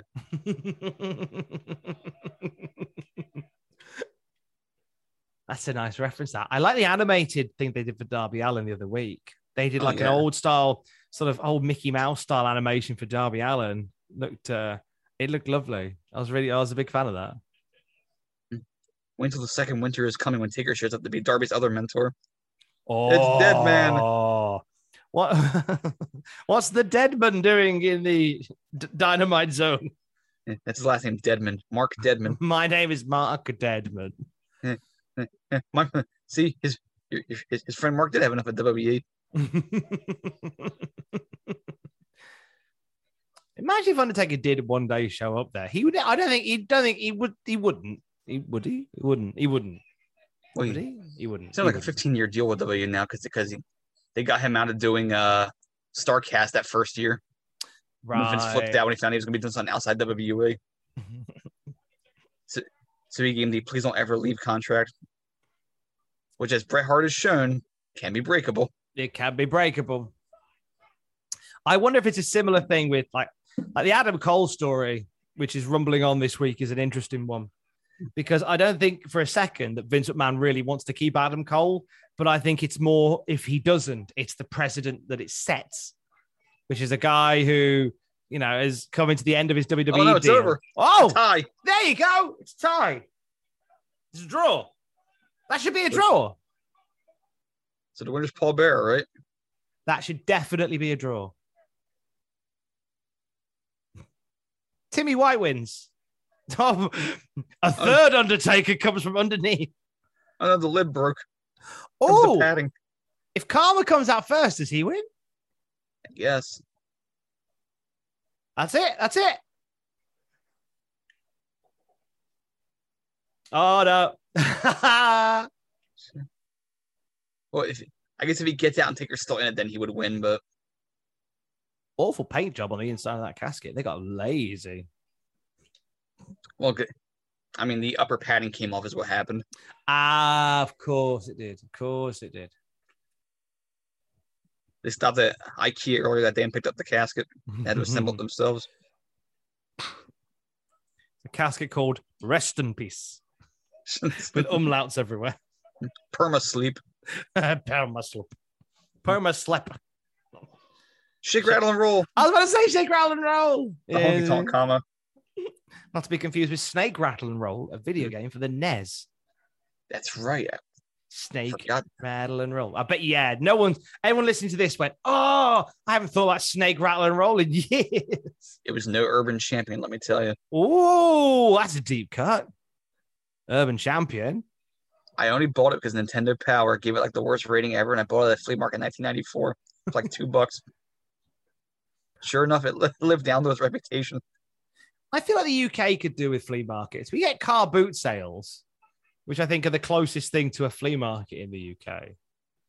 Yeah. If you ever feel bad about your family ever, just go to a flea market. Five minutes there, you're like, you know what? We're all right. We're doing fine. We're like royalty, relatively speaking. I love flea markets. It's, you never know what you're going to find there. I remember going to one in Florida years ago. Um, when I went on a family holiday. There was we went to one down the road, and I was like, I just really want to go and see. Pretty sure I bought Donkey Kong Country for the Game Boy from there. So Donkey Kong Land for the Game Boy from a flea market in like a yellow cart, a yellow cartridge version as well. Nice. Yeah, wasn't bad actually on the Game Boy Donkey Kong Land. Could have been a lot worse. It was it was sort of like the the, the Game Boy version of Donkey Kong Country, so it was very limited, but there's a lot of love that went into it. Like the Oh, love that went about into this match. That'll do it. I think Simpson stole casket came from WWF. Boom. they do. They like they. I, don't, I I imagine because they use so many more different um sort of camera angles and stuff now. We didn't call bullshit on that as much as we would have done. Like they So did that- like like the Shayna Baszler thing where they had underfoot cam when she was stamping on Lily and things like that. I was like, ah, come on now. Well, they had it with Rock when uh he was crushing under the forklift. Oh, forklift cam. That was a moment. That's Undertaker putting away. Uh, now that wasn't too bad. I was expecting two- that's been much worse. Dave gave it two stars. Okay. I was expecting that to be much worse. Hmm. It was it was a match. Had good psychology to it. Told a decent story. It's never super boring. By Taker 95 standards, that was like a three and a half star match. It was what it was. It did its thing. It did its thing. It did its thing. That's the most apt description for that match. Undertaker will just continue this string of rough opponents from here on in. We go back to Ronald Reagan and the Bro Cream Bro Cream King at ringside. Not the Stridex King. The Stridex. Gary Stridex. Wow. um, if you're someone with that kind of physique, would need to get some pimples off their body. Whoa. I see what you did there. Hmm. Meltzer says Undertaker sold a lot, but he's tough in long matches because nobody buys him actually being in trouble. So the only way to get heat is for him to sit up, which you can only do so many times in a match before it gets old. Oh, here we go. This is speaking of Taker, we go to his relative. Never a truer word said by Todd Pettengill. The feud between Bret Hart and Jerry Lawler seems like it's been going on since the beginning of time. Todd has never been more honest. Jesus, this has gone on and on and on, and they just there's they've had lots of perfectly good off ramps that they don't take any use of. Um, it's going to end soon. Don't worry. You promised? Yes. Because like there was an off ramp, a disgusting off ramp. Please show the part where he pukes. We need to see that again. Uh, No, they don't. I'm gonna go get my dentist to fight you instead. So, is this Glenn Jacobs' WWF pay per view debut? Yes. I'm- They hadn't done any, no, because otherwise before that he'd been Unabomber, mm-hmm. and uh, so this was his full time first appearance. This is his first ever TV match It is, isn't it? in this company, anyway. Yeah. Whose decision was it for him to bleach his hair blonde? I presume it's bleached blonde. Oh, he had that in Smoky Mountain too when he was Unabomb. Oh, I seem to remember he had darker hair as Unabomber. It was it was blondish. Mm. Say ho, no. Remember, heel music is always meant to sound shit. Just the sound of ah, he's not blonde anymore. Through hellfire and fluoride.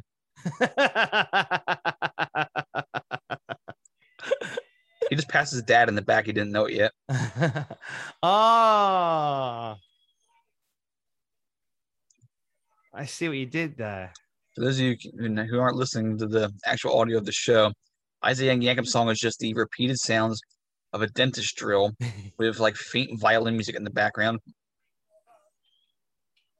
Because that's how a heel gets over.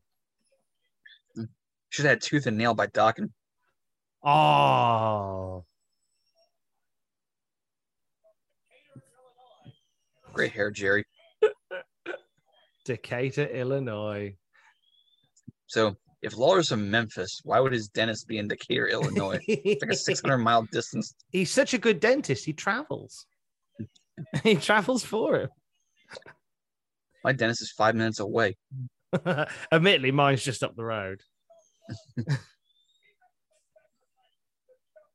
my orthodontist used to be up there when I was back in Worcester. My orthodontist used to be a little bit out of town because he was a specialist. Because my teeth as a kid were absolutely knackered, Justin. I had a horrible mouth for teeth. I had too many teeth. When you look at, you know, I know, I know us, us English have a history of just having awful teeth, and I was very much true to that stereotype. I had to go to an orthodontist when I was a kid. I had about 10 teeth removed out of my head during my lifetime Wow. just to make room so the others could grow normally. I was in that big Simpsons book of teeth. Ah, I just watched that recently. It was on it was on FX FXX last week. Yeah, yeah, I'm on page five. Last exit Springfield. Oh, you're Prince Charles. I didn't know that. That's me, yeah. Have you ever had teeth problems, Justin? Eh, I've had a, I've had a couple pulled back ones. Nothing too serious. I have good strong roots. Show off. I used to have a front tooth that faced completely the wrong way. It's fine now, but this one here, which I'm pointing out to the bottom middle row, that one used to be completely like the vertical the wrong way, like turn 90 degrees. So all of the teeth grew around it, and the other one, and it didn't have any room to do anything. So I had a bunch of teeth removed around the sides so they could spread out. And then I had braces and a retainer for many years to keep it to, to align it all up. And thankfully it worked. So my teeth aren't as horrific. Now I'm in my 30s, but they were awful when I was a teenager. I can tell you, I've never had braces in my life. My brother did, but I didn't. Oh man. Did your brother have like the big out of mouth ones or just the little train tracks on the inside? He had the train tracks. He also had to wear the headgear sometimes. Ah. Strong look. Ugly Yeah. Betty style look. So Bret Hart not is. America forever.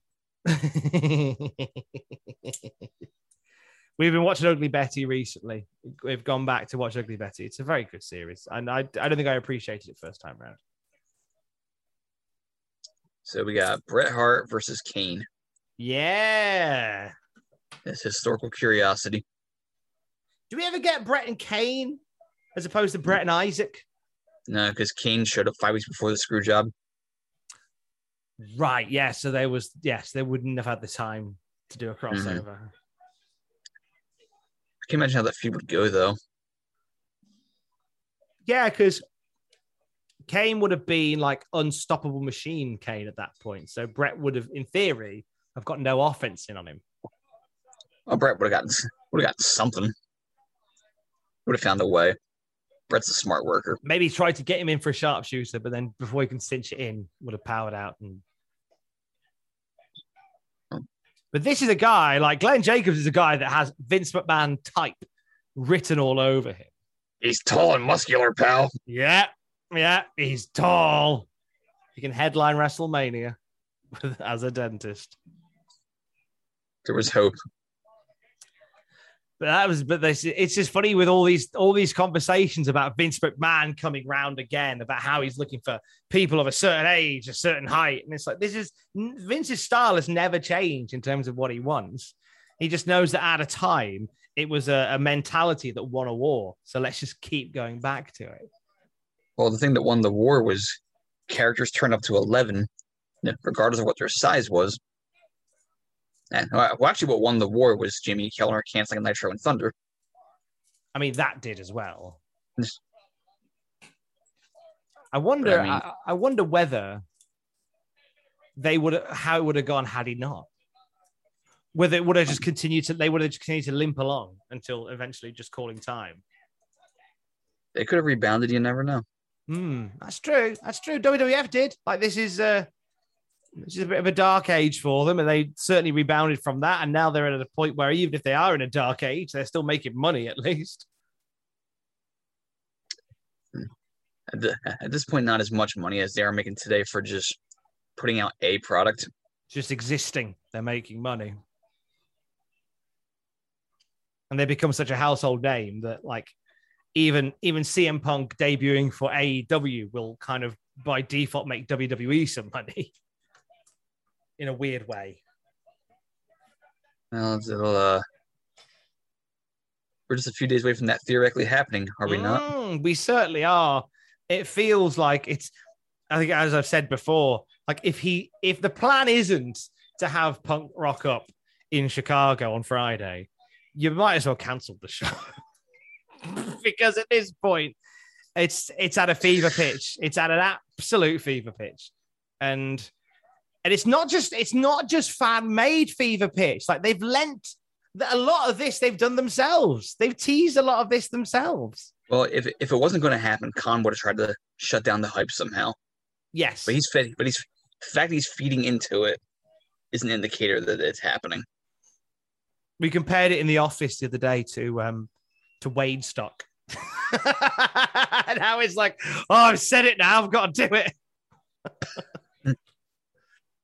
Oh, Jesus. Oof. Bret Hart nearly landed smack on his head. A man that very, very rarely takes risks. Um, if you are watching the follow the watch on with us, it's one hour, 38 minutes, and four, five, six seconds. Most extreme risk Bret ever took was trust Vince. was sign watch the death defying signing of a of a lifetime deal. Yeah, we'll pay you, pal. Who would have guessed that, that the wrestling dentist would have a longer continuous tenure with the company than Bret would? Oh God, yeah. Both would be in the Hall of Fame. Well, well they, they, both already are. Yeah, they are now. Well, not the the actual dentist... Hall of Fame, but the WWE Hall of Fame. Yeah, that's the one. The dentist went into the Hall of Fame this year. It's kind of a weird ceremony too. Yeah, it was very rushed um, and just a bit flat because it's in front of the Thunderdome boxes. Like it's a, it felt a bit flat for that reason, and uh, they certainly rushed through everybody's speeches because they had to because they're doing two years worth of Hall of Fames in one night. NFL had that problem this last weekend. They had to do it. They had like Christ, it was like 28 inductees for last weekend because they had to do last year's class and this year's, but last year's also had the centennial class for the NFL's 100th anniversary, where they undid a logjam by putting like 15 people that should have been in a long time ago finally in. So it was like a 20 person class last year, plus the eight for this year. So yeah, it was like a whole two day thing where they had to just get everybody in. Usually they, they just had to like, quick get them, get them in, get them in, get them in, get them in. Well, it was like a six minute speech. It was capped like six minute speech for everybody, but still, it was a lot of people to put in for one ceremony, uh, spread over two days, of course. It's a big ask to jam all that in. And and was it similar with the that with the WWE Hall of Fame, whereby like everything just felt rushed and a bit weird? Uh, no, it felt it felt normal actually. Okay. Admittedly, there was like eight posthumous inductees, so they had like a separate ceremony for just them. So that so that narrowed down a little bit. But but like the, yeah, the first ceremony there was like at least 12 people that went in for that, that 12, 15, 14 people that went in for that one ceremony. It was like four hours long, which it was what it was. Yeah. Second one had like eight people getting in. So and Bret, Bret is now doing what he does best, and that is sell for somebody that could use a use some help. Yeah. He's so good like that. And Bret's always Bret has always been very giving in that sense. Mhm. Like he really is able to make them look like machines. This hasn't been a terrible match either. No, because Bret's It's smart enough to realize alright. if if my opponent doesn't look good, then how, how do I look good by beating them? It's amazing the amount of um, wrestlers that still don't get that. I know it's It's like you know, you you, you know, a, a high tide raises all ships. like even the best wrestlers sometimes you know it- m- maybe the crowd's not reacting to their liking, so they get unintentionally greedy because they're trying too hard to you know get to remain over with the fans or whatever, and they kind of lose sight of you know, what what needs to be done in order to make a match worthwhile. It does happen. They really do. Ooh, That's nice. Shin neck hang. We're seeing some stuff from Glenn that we probably wouldn't see as Kane. Like I think he kept his, his offense very uh, simple as Kane. So he's trying a lot of other stuff. His offense was cut in half once he learned how to summon summon thermodynamics. I don't need to do much more. I can summon fire. All I need to do is just keep summoning more fire. Straight fire. Straight fire. That's old Becky Lynch battle cry, that was. How would you like to see, on the subject of AE dub, whilst this match just kind of goes through the, the wear down process, um, how would you like to see AE dub debut CM Punk on Friday, if that is what is happening? I think just the simplest approach might be best. Just show begins, pyro, song fades, and then you just don't beat around the bush. Just go right in the cult of personality. Ah, and just, Just- get him out there immediately. It just milk the crowd. Of course, some, some many people have come to the same conclusion that they just play the song and have MJF walk out. Because they, the fact that like 800 million people have said that is, is what a great heel MJF is. Yeah. That's the first thing they think of. Like, oh, you know, it'd be the great douchebag move. Have MJF enter to his song. That was my thinking to have the music start at the beginning of the show and then have an MJF walk out. Oh, you expecting someone else? And then Punk enters the Mysteria Kentare. my but my thing was like to be a dick about it and just like rinse it for the whole night. Have like Darby Allin throw out an open challenge for the main event that is answered by I don't know Peter Avalon. and then he he beats him fairly quick, so another open challenge. And then CP Monk. then MJF comes out and he beats him, and they go off the air and like credit thing in the corner. Thanks very much. And then, as the credit thing disappears, then you go, and then you have him come out. Like I would just push it right to the the very very final moment, and just have him Nah. just have CM Punk chance all night. Well, it's if you notice what they did on on Friday's show, it was very similar to the the, the, all the roles we've watched where they put the main event on first. Yes, and I like that. Because I And- mean, by eleven o'clock, people probably tuned out anyway for the most part. because it's late, isn't it? It is, yeah. Especially in the UK. Like, thanks for thinking of us. I think a lot. I think a lot of people will be staying up to watch this one on Friday. Oh yes, I don't intend to sleep on Friday. I shall be up through the night. I am very excited. for, So, which uh, matches? Which match at SummerSlam will have the loudest CM Punk chance? You think? Who? Um, I'm gonna go Drew and Jinder. I am thinking it's probably going to be either Drew and Jinder or maybe, um, maybe the tag title match. Maybe the uh, maybe the, the Raw tag title match. Maybe no, I think I think Drew and Jinder or maybe the SmackDown tag title match will get CM Punk chance. Guess we'll see. Maybe ironically for Roman. No, I think I think Roman and Cena will be very pro Cena. Great promo on Friday from those two. Whoa! Great dive by Bret just now. Bret taken to the sky. Nice. Vlad in an Everlast shirt. Yep, this is the 90s. Ever Vlad. Do we know when that documentary's coming out? They just they've just put it on ice, haven't they? Whilst they, they put- whilst they finish off sacking everybody. Has the Luger one even aired yet? I don't think it has. No. I, th- I, th- I think the problem is there's so few staff uh, within that department right now. Uh, I've heard a rumor that uh, that Owen at Cultaholic is going to be editing the Vlad documentary. Let's see. The Luger one's going to parallel his push. Like, we're going to hold off on the world title reign until later while we build more interest in him. yes, because the one thing in 2021 is we, we could build more interest for Luger. Oh. He, he did have a funny tweet the other day, Luger. He did when he was. They were talking about like their favorite moment, and he said slamming Yokozuna on the USS was- Intrepid. Like, what was the best sporting event that you've seen in person? That's From it. Super 70 Sports, and then Luger chimed in with that. See, Lex got a sense of humor. I'm hoping he responds to my email. I'd like him on Desert Island Graps. I have emailed him recently. Um, I can confirm on. I hope- So go on. I hope he says to you, it's like, oh, so you mentioned me a lot in your podcast. Can you show me some of the episodes where you've discussed me? No, I can't. And then you got to find the one where you where we were the most diplomatic with him. I think I'll just play the SummerSlam 93 watch along, but just edit out all of our stuff and just have Sydney being very happy. Well, I'll tell you what, just um, hang on, let's all crawl across the table here. Hey, don't don't don't show the part that we're going to discuss in about 50 minutes from now. oh, good shout. We'll keep that on the QT, Your Honor. I know, I know where we're going. Uh, Lawler has a uh, Lawler has a pompadour, a bald spot, and a mullet all at once. It's a, it's quite the combo. It's a heady combo. That's like the haircut that the bad guy has in like a futuristic post-apocalyptic film. I feel like he should be in the Fifth Element at the Air party. Kane.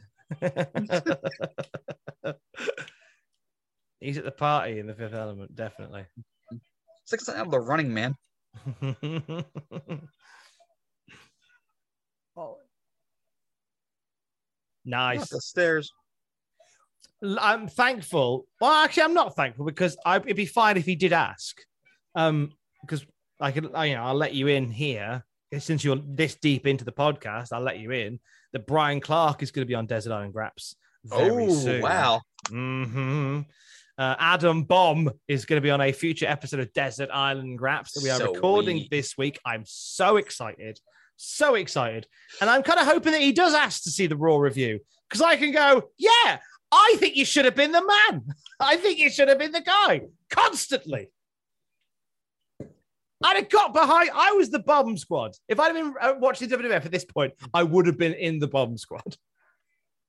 You just done a vignette where he says, "I'm on the bomb squad," and Chris goes, "You are the bomb squad." Look at me. I'm the bomb squad now. so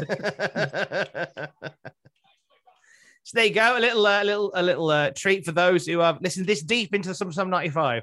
Uh, Desert Graps with Brian Clark very soon. You lucky devils. Meanwhile, Bret getting a lot out of out of the big blue machine here as he now Oh. ties his shoes together. He is quite literally Blue Cane. So wait, his, his teeth are bad, right? He's blue too. Oh, hey! He's got a massive erection. Good strategy from Bret. Just tie him up and let him and get him battered. It's nice. As you say that, I noticed the post is the same color as his pants, and I realized it's sticking out behind him. I'm like, oh, that's it looks like he's melting into the ring. the feud must continue. Oh no. The feud must continue. Oh no, Air Kane. no, is he gonna do the cane line? The world famous. Oh, it was a double axe handle. That's that's still good for a guy that big. Flying through the air with the greatest of ease. That's a good shout from Kane. Yeah, Kane definitely showed a lot of potential here. I like. I, I, I- do look forward to when he can do the the diving lariat, the diving clothesline that Mhm. becomes his signature. But nice axe handle to the side, to the outside. It's, I imagine Bret has match worked with Glenn on a lot of this to help sort of get the most out of him. No, it's basically just trust Bret's word, and you'll have a good match. Mm, trust the process. Yeah, Bret will work to his strengths.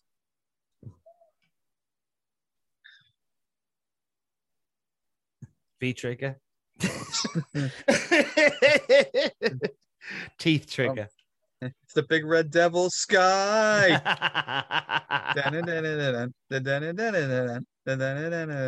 Thank you and good teeth.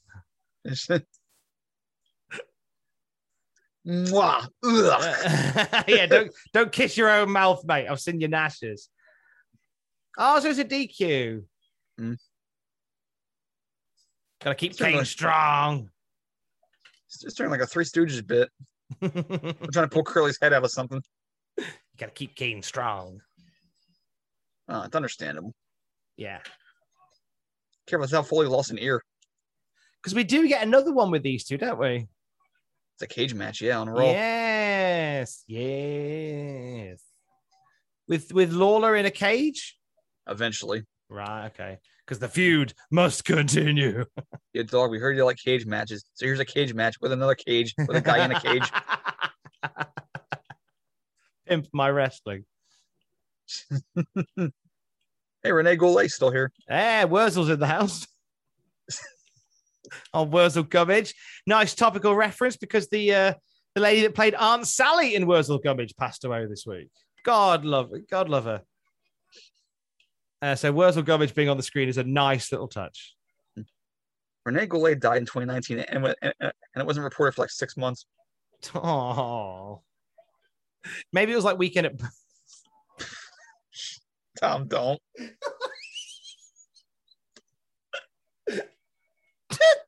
the horror.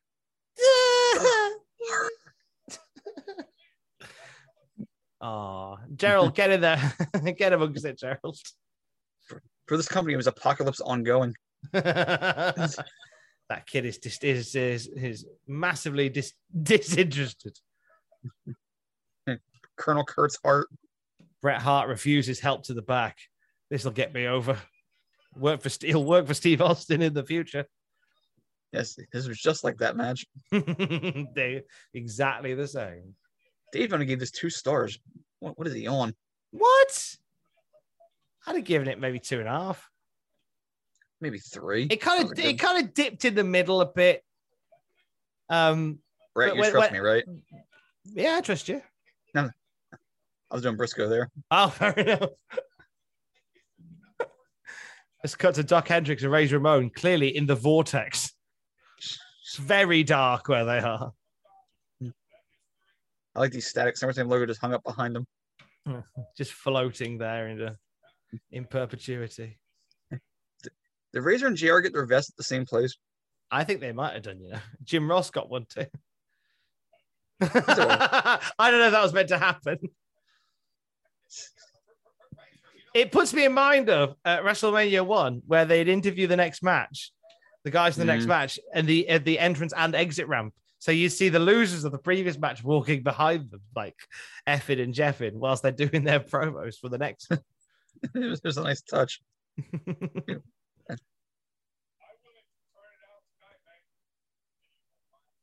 So Shawn- Chico, I can't I can't hit you with the ladder because I had to sign a paper saying I wouldn't.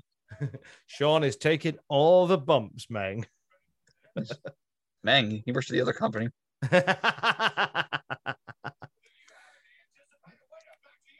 got excited seeing Mang on AEW the other week. Oh yeah. That was nice. Literally, the, the only person in the world that can say my dad is better than your dad.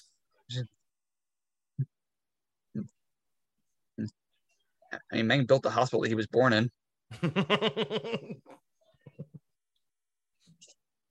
With his own bare hands.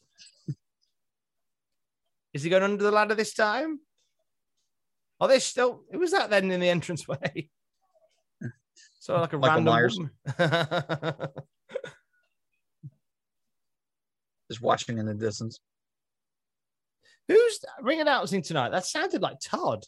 That's Manny Garcia. Ah, okay. I thought it was the dolphin trainer from from Ace Ventura. it's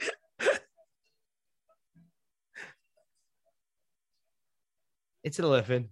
It's a living. Like even when the company was bad, Razor still shined. Oh, it's it's amazing how you had a guy like Razor on the card at this point when the company's this bad, and he's only in the mid card. He should have been your top guy. He should have been up there, right up there. Razor and Diesel should have been right up there. Maybe if he had been up there, things would have been different. And Razor was one of the money. Was he just all like, "Oh man, I've been offered ten times what I'm earning here"? He wanted to work dates in Japan for more money, but Vince wouldn't let him. If Vince had let him work Japan, the money that So woman give had never happened. And then Bish gave more money for less dates, and rest is history. I mean, I would work more money for less dates. Wouldn't we all? Yeah, I wouldn't. I would not blink at that opportunity. Shawn going with the blue and gray. I don't think I've seen this uh, particular color scheme on Shawn Michaels before, It's unique. So I'm really up for this because, like, I've seen Shawn and Razor ladder match one. I've heard all about ladder match two, but I've never seen it. So I am excited to see what these guys do under such limited circumstances. Like they could have a good singles match without the ladder, but now they're having a ladder match, but they're very limited on how that ladder match can go. I want to see how they do it. Well, we're gonna find out. Yeah, I'm up for this. Shawn at this point just feels like the guy. Like, and again, like this is your mid card, and it's just bursting to be the main event. Well, at this point, Shawn's already been told he's getting the belt at WrestleMania. So he knows like he's the Mm. he's the company's future prospect. Mm-hmm. It's painfully obvious that he's best worker in the company, maybe maybe even North America as a whole.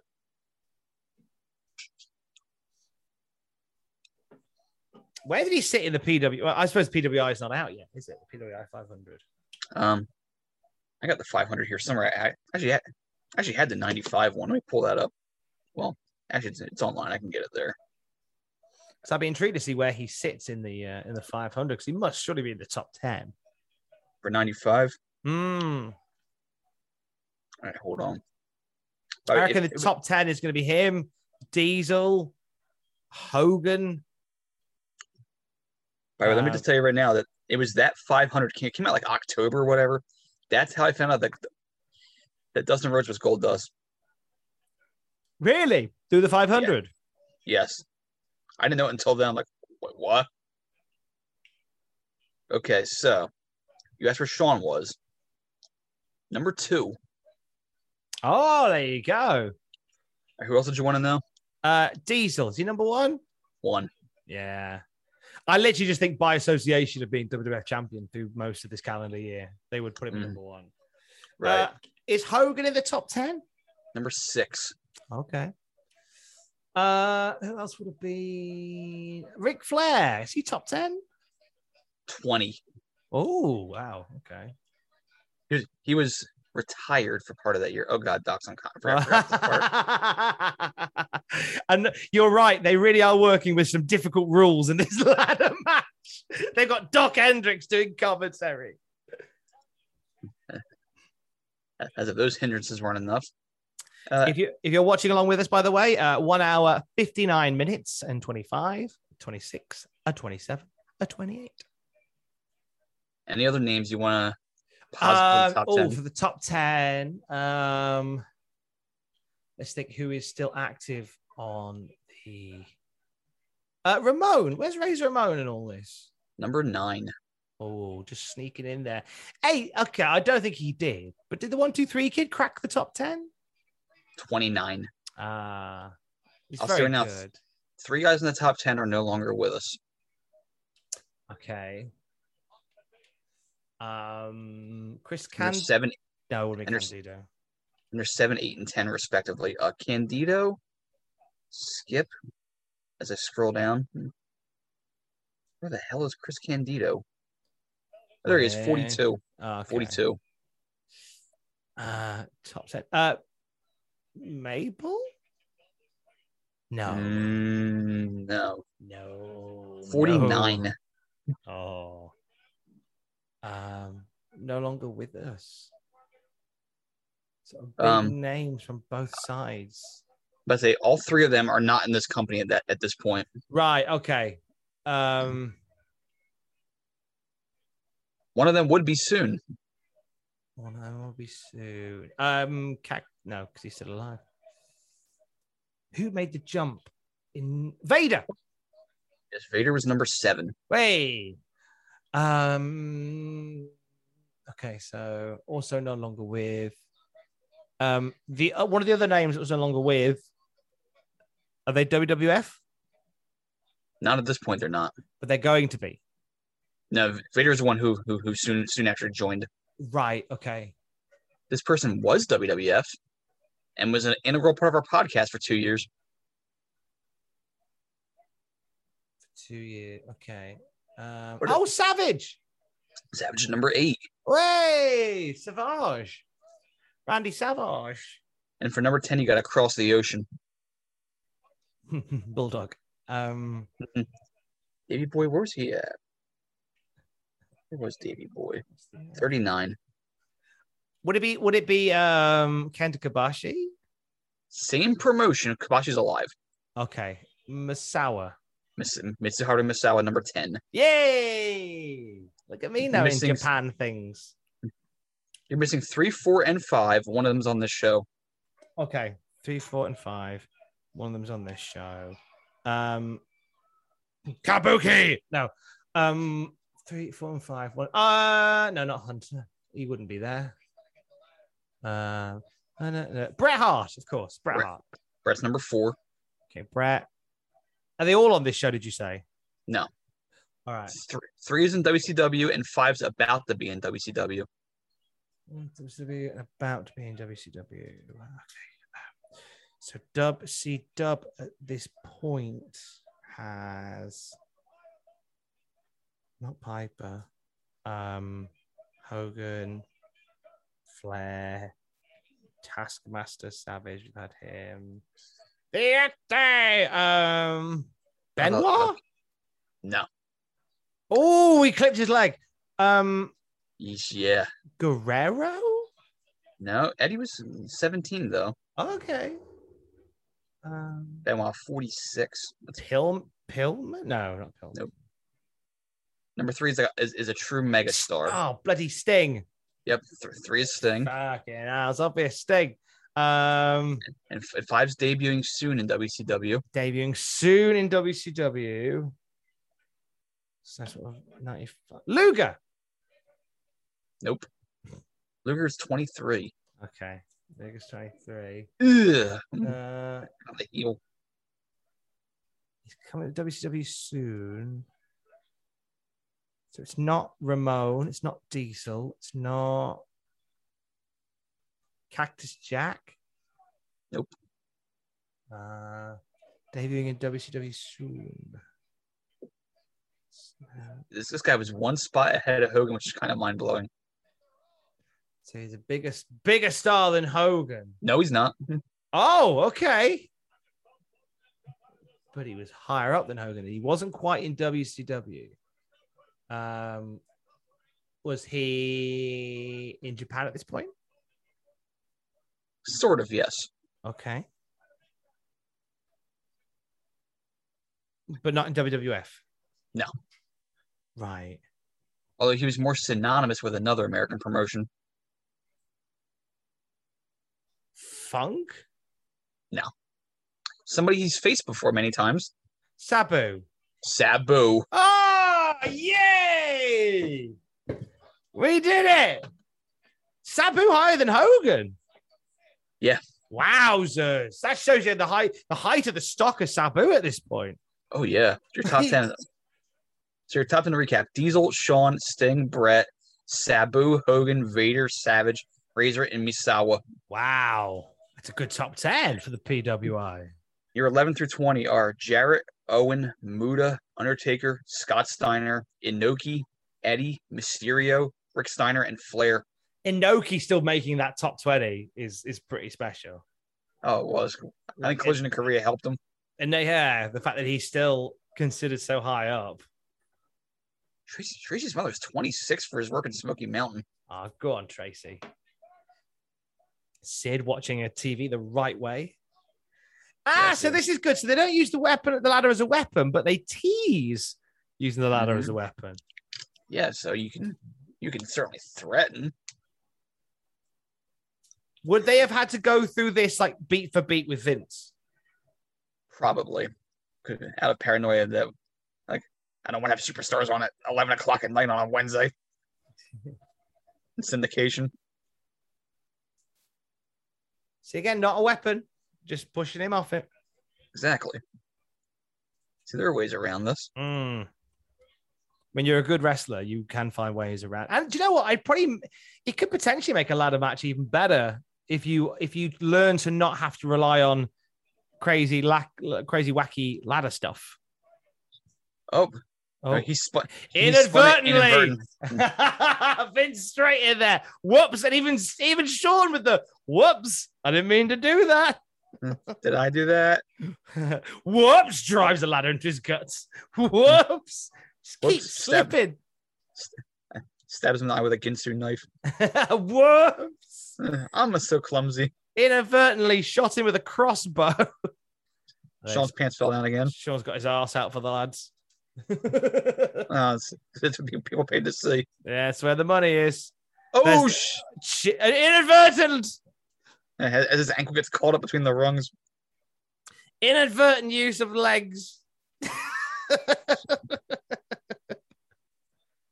The ZZ Top song or the actual legs? He's got legs trapped in a ladder.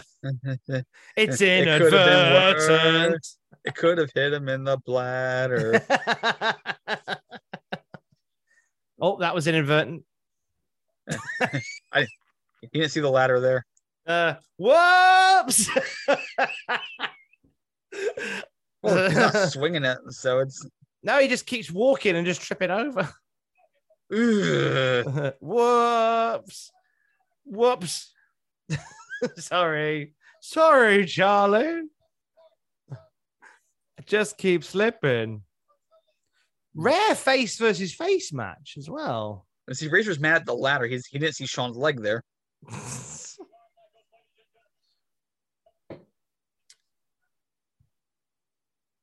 I mean, I guess this is okay because you could smash somebody in like a turnbuckle and stuff. Yeah. As long as you shrug afterwards, mm-hmm. It's part of the scenery. it's all whoops. Just keep accidentally hitting the ladder. Whatever can we do? Devastated. I just keep accidentally smacking the ladder. Find my notes on the. Oh, wait a oh. minute. Oh, wait, Jesus, Razor, careful. I'm just so we're all just so clumsy in this match. I What don't if know what to do. How about a blindfold ladder match? That could be fun. blindfold TLC. yeah. blindfold money in the bank. just going for a blindfold DDT off the ladder. It just ends up just DDTing mid, like thin air and crossing through half a table. Oh yeah, I, I would buy that. I would eat that up in a heartbeat. Sounds like an insurance disaster. It's like pinning the tail on the donkey, but more hardcore. John, how would a blindfold ladder match look? I think I just gave Game Changer an idea. if you're listing Game Changer, you're very welcome. See, so far this has been good fun, and and they've they've worked a, they've worked a body part. Oh, that does remind me. Mm-hmm. Does remind me. So I've been as well as reading a lot about OVW this week. I've been reading a lot about Deep South Wrestling. Okay. And a tweet came to life as I'm researching it. A little Uh, gift. You know the one. AW champion. It is indeed a little gift from the gods, this story. I'll share it here. So, Kenny Omega, who spent a brief time in Deep South Wrestling in WWE Developmental, was told by Bill DeMott to stop doing those cool looking spots and just work a body part. So Kenny Omega went, all right then, if that's what you want, I'll work a body part. Spent a whole match punching and kicking the bloke's ass. I just kicking him and punched him on the ass. Finishes with a a a top rope atomic drop. to which he goes backstage. Bill DeMott says so. The body part you chose was Kenny says the ass. I worked the ass, Bill. I love that so much. And I bet it was a really fun match. I, I want to find footage of it of Kenny Omega work punching a guy's ass for 10 minutes. I bet a top rope atomic drop would be would be painful though. Yeah, if you didn't take it properly, it would uh it, just the, the confusion that people must have had watching that match. Bill told me to work a body part. Ooh. And uh, Omega left after that, shortly after that, surprisingly. Yeah, him him and Deep South are not long together. No, it's just a, it's just now is like a nice little wrestling curiosity footnote that Kenny Omega was once in WWE developmental. In fact, Deep South was not long for life after that. No, it was uh, less than two years that company ran for. Mm-hmm. Just As Razor continues working, working the leg in this pseudo spot first. It's badly uh, badly put together as a whole. Yeah, like a yeah, a pseudo spot fest is the best way to describe what we're watching here. A pseudo spot fest with a with a ladder kind of conveniently, unapologetically somewhere in the vicinity of the match. It's orange ladder, see, going off in the distance. It's the memory of a ladder match. Convinced here. But this is how good these two are at this time, where they can have a ladder match like this and still make it into something very special. Like this has been probably the the match of the night so far, in terms of the energy they put in and simplicity of just working that body part. Wasn't the ass admittedly, but it's still working a body part. Someone tried giving him the asses why his tights were down. Tried to get tried to get you to work the ass. No, I'll just work the leg. That's fine. Appreciate your What- suggestion. What would you say was your favorite Razor Ramon match? Probably the Mania 10 ladder match. Is that do you think that was his peak? Oh yeah, that was one of the best, greatest matches of all time. Hmm. Even though some people today don't get it because you know they were selling and stuff and not playing and playing a record set with a. Remember, Whoops, Chico. see, the, the best ladder match ending of this millennium was the women's Money to Make ladder match this year when Nikki Ash climbed the ladder and just pulled out like, okay, I, I won. oh It's like- God! That's the object of the match, right? As they were all fighting, she just ran up, climbed up them, and grabbed it. Who needs needless drama when you can just win the match? Exactly. See, she's not almost a hero; she is a hero for doing that. Because that's what guess- you're supposed to do. I guess that's the point of it. And a nice big pop when she won the bloody belt the next night. Hmm. It's nice to Since see. then, a little more questionable, but Yeah, it's uh, it's like anything that once WWE gets their teeth into it. It's it's like anything. if, if WWE were a book, when you turn it, when, when you turn it says chapter two, you just go, "That was fun while it lasted." they write a great first chapter, and, and it was something that Vince Russo was always uh, convinced was guilty of. The whole thing of ah, writes a good first chapter. I think WWE are pretty guilty of, of similar, of writing like a very ropey uh, follow up to a story with good intention. Let's see about the road to hell. This is the road to hell. This is what uh, Chris Rea once sang about in the past. He wasn't Oh, driving good. home for Christmas. They're doing Johnny Cash for a moment there. Oh, no, I was doing uh, Chris Rea. Driving home for Christmas. But when he wasn't driving home for Christmas, he was on the road to hell. That might have been a Johnny Cash song at first. Not, too, not, not entirely sure. See, this doesn't count as offense with the ladder. It's just a backdrop. There happens to be a ladder there. there just happens to be a ladder there. Bless him, working so hard in such weird circumstances. I don't think it was so much they weren't allowed to use the ladder. It, it, it was just, please don't use the ladder. Yeah. not Because saying don't don't, but we're saying please try not to. Realize accidents happen. Yeah, whoops. There's been a lot of whoopsies in this. There's been a lot of oopsies. But if you've got the right people, they can make magic regardless of it. So that's good. Would you say that? Jeez. Flipping heck. Lot take it, lot to take in there. Brace is going for that Kip Frye work rate bonus. His heart set on it. Look how hard I bump, Chico. And he realized Bill Watts is the man in charge, and oh boy. As it turns out, they he he he left his feet for up to three seconds, so therefore actually had money taken from him. You ever hear the story of when Jake Roberts went to WCW in '92? Um, I think I have, but many of who listen to this haven't. So please regale us, sir. Well, Jake gave his notice at WrestleMania or before WrestleMania eight. He was gonna go to he was gonna jump ship to WCW, but he had a, had like a 90 day non compete that he had to adhere to and, and stipulated in his release. The, the head man in charge at the time, there was a man named K. Allen Frye or Kip Frye, as people know him as. He was he was a very enthusiastic Tony Khan like guy. Not as maybe not as ooh, maybe not as wrestling savvy as Tony Khan, but definitely had the enthusiasm for the business and he gave Jake this massive contract that was going to kick in after the 90th day.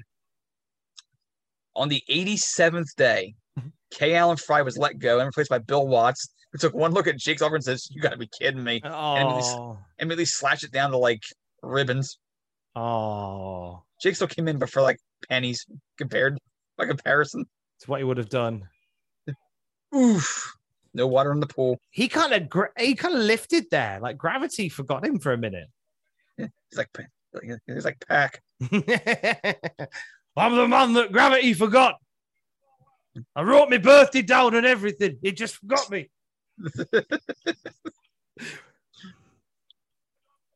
I had the idea of of um, Andrade taking. It's a very British joke. This, so some may may enjoy this. Andrade taking Death Triangle off of Pac and privatizing it, like Thatcher did in the eighties. To which Pac goes, "I ain't joining that if you've privatized it." And Pac just goes on strike like he's a miner. Oh, so- it's basically the plot of Billy Elliot. or like Abe Knuckleball Schwartz. yeah. Somebody at the Fuego del Sol joins joins uh, Death Triangle, and Pac is outside Denny's place going scab, scab, scab. What do you call a knuckleball in uh in cricket? Um. Oh, that's a good question. What would a knuckleball be in baseball? First of all, A knuckleball. what would is it a ball thrown in a certain way? Yes, it's with a knuckle sort of arrowed out. Would it be It a has- goo? Would it be a googly? It's a slower pitch with more of a drop. I'm going to Google knuckleball equivalent. Hello, In- what's a knuckleball in baseball? It's a fucking knuckleball. Fucking knuckleball. Define a knuckleball. It's a knuckleball, you bastard. Um, with your knuckle out. oh, it's um, uh, it's still called a knuckleball in cricket. Okay, it's a type of delivery employed by a fast bowler. So cricket still has a knuckleball. Okay. So, eh, Adrian Knuckleball Neville. oh, Blown hammies for everybody. blown hammies all around.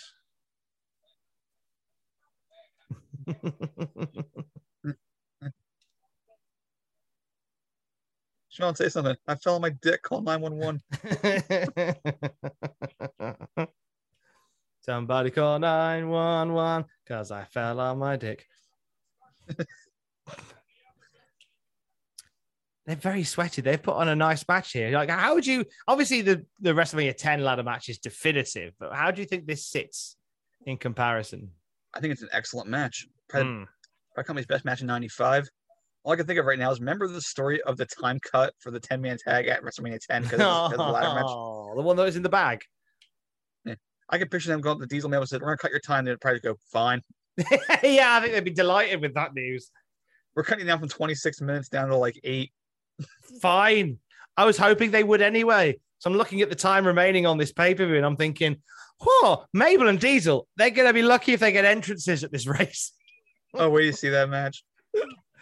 I mean, if it's three minutes, which I feel like it might be, because we've only got about 20 minutes left on this pay per view. If it's three minutes, I think mm. that's fine. Just wait until you get. Make sure the volume's up when Mabel does the sit down splash. That's all I ask. Oh, okay. That's all I ask. Okay. Okay. I'll be ready for it. I'll prime myself and I'll be ready for it. I will more than happily tour guide the audience through what is happening in that moment. Because it might require some exposition. This really should have gone on last, but th- but that would that would involve breaking quite the company tradition of having the WWF title on last. Well, Inter- Inter- Intercontinental on last at Extreme Rules 2018 with Dolphin Rollins and Pittsburgh cooperated with that. They did. That was a great match. apart from the apart from the uh, every 10 seconds. Oh god. That was Pittsburgh, wasn't it? Yes, it was. Ah, fuck you, Pittsburgh. but they but they were great this past week. They were fine this week, but like you'll we'll never get we'll never get a 30 minute Iron Man match again. Good. I'll be lucky if we get AI. What do you mean good? If they're good, they're good. Not Well, really. I don't think. Do you mean? Do you think the Iron Man matches are good? They're played out. They ooh Was sloppy but effective. who's your YouTube member? Mine's the Edge. Jesus, a, bl- a blunt razor, if you will. Oh, but not a doll razor. Well, if, okay, okay. To celebrate the the histoire of the ladder match, um, what would you say the best one was? Because I think it's surely got to be Angle Lesnar from 03. Best Iron Man? Yeah, Yeah, probably. I think that one. I think that one played the most into the the gimmick. Although I have seen the the house show match in Boston Garden with Bret and Flair from early '93, and that's definitely up there. Oh, A Dailymotion static one camera shot match, it's an Iron Man match. 60 minutes. Yeah, Wowzers! went to overtime as well. Oh, I didn't know that was a thing. Yeah, Bret faced Flair and Owen in a lot of house show marathon matches. And the Rockers would face the Rougeau brothers in some in like '89. It'd be Give 'em a like sea shows and then Broadways. it'd be smaller crews, so you had to sh- fill the show out more. So give them some really decent Broadways. Well, to be fair, some of his matches like the first first 15 minutes would be like no action at all. But it'd be like, can you top this contest? Or someone would do like a backflip, like Shawn would say, here, you do one. And Jacques would do a backflip. And they'd, they would egg the crowd on to get involved with it. And like, and finally get the point whatever shows could do something the Rockers could do and they, they'd be embarrassed. And all of a sudden you've eaten up like 10 minutes. So you'd you'd you'd stretch it as much as you could. Yeah. Yeah. And now comes a I always thought Prince Ameen from WCPW and other places was excellent at that whole thing of we're just gonna dick about for the first 10 minutes, then we'll probably wrestle for about four. like- yeah. it's like our podcast. Yeah, pretty much. Ooh. kind of got him. I, I like what he was going for. Sweet off the ladder. This supposed to be the finish, but Oh no. yeah. Was that supposed to be the finish? Yeah, Shawn was supposed to be a little closer. Oh god. Unfortunately, he was not close enough. Oh bless. Oh, that'd have been that'd have gone down in history if he'd grabbed it like that. Well, actually, um, I'm not sure if that. Hang on a second. I, I may have misremembered something here. Well, well first, of all, actually, I, I, I, it may have been an improv- improvisation there. This this feels like they've just improved a bit, like because Shawn can't just climb back up the ladder, and then that's fine.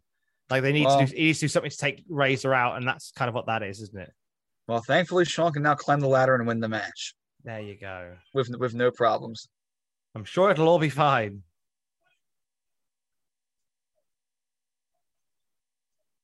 Oh, It'll all be okay. jeez. Oh no! Oh God! Oh, What did Shawn do? Shawn's livid!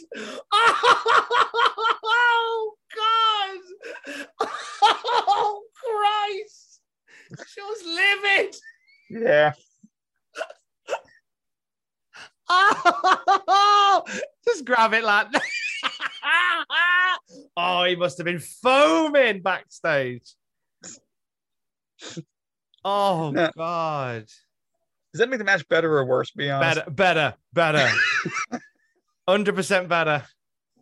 Well, Dave gave it four and three quarters. I, I'm inclined to agree. Razor's gonna grab the la- grab the belt, go back up the ladder, put it back up, try again.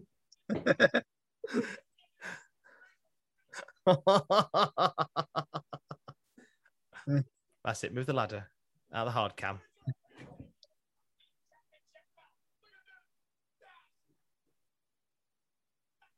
Oh, that's a nice bit.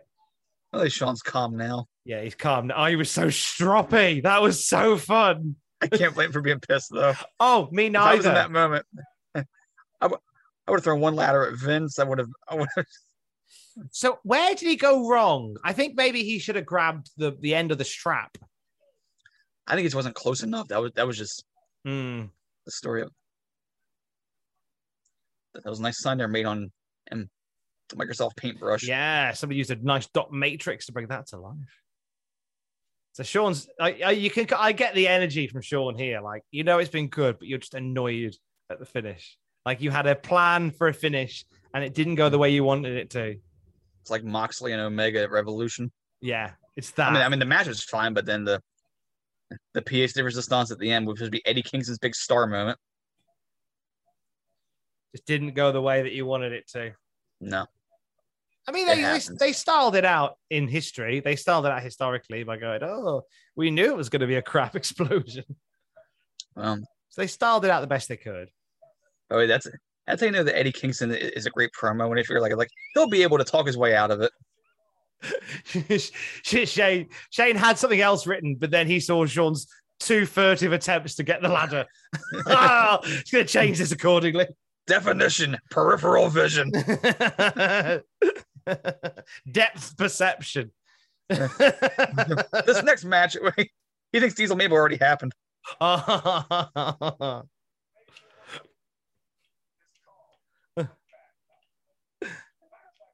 So we're now moving towards Douglas versus Razor, or Douglas versus Sean. Well, in real life or in this? Eh, a bit of column A, a bit of column B. Oh, that finish. First, up, oh, here we go. You lost to a man who couldn't put a ladder in the right spot. M is for Mang. I mean, should I make fun from wearing glasses? That's you're the baby face. We've both been around the industry for longer than we many think we have. You, you'll shoot your eye out, man.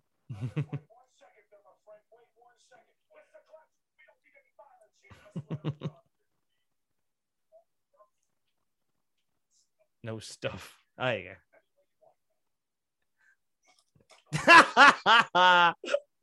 oh, Shane. you see dub. You see dub. You see dub. You see dub.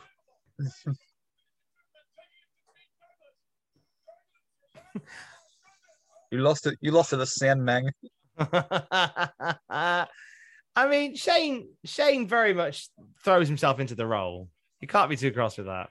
I think we're going right to the main event now because I think Shawn Razor may have gone over again. Joel, it definitely went over. Right, time if you're watching is two hours twenty nine and one, two, three. They have twelve minutes. Don't worry, as, get there. As Mabel is slowly being carried to the ring. As, uh, as the, the four guys who drew, who drew the short straws. If these lads, lads, can you run? They've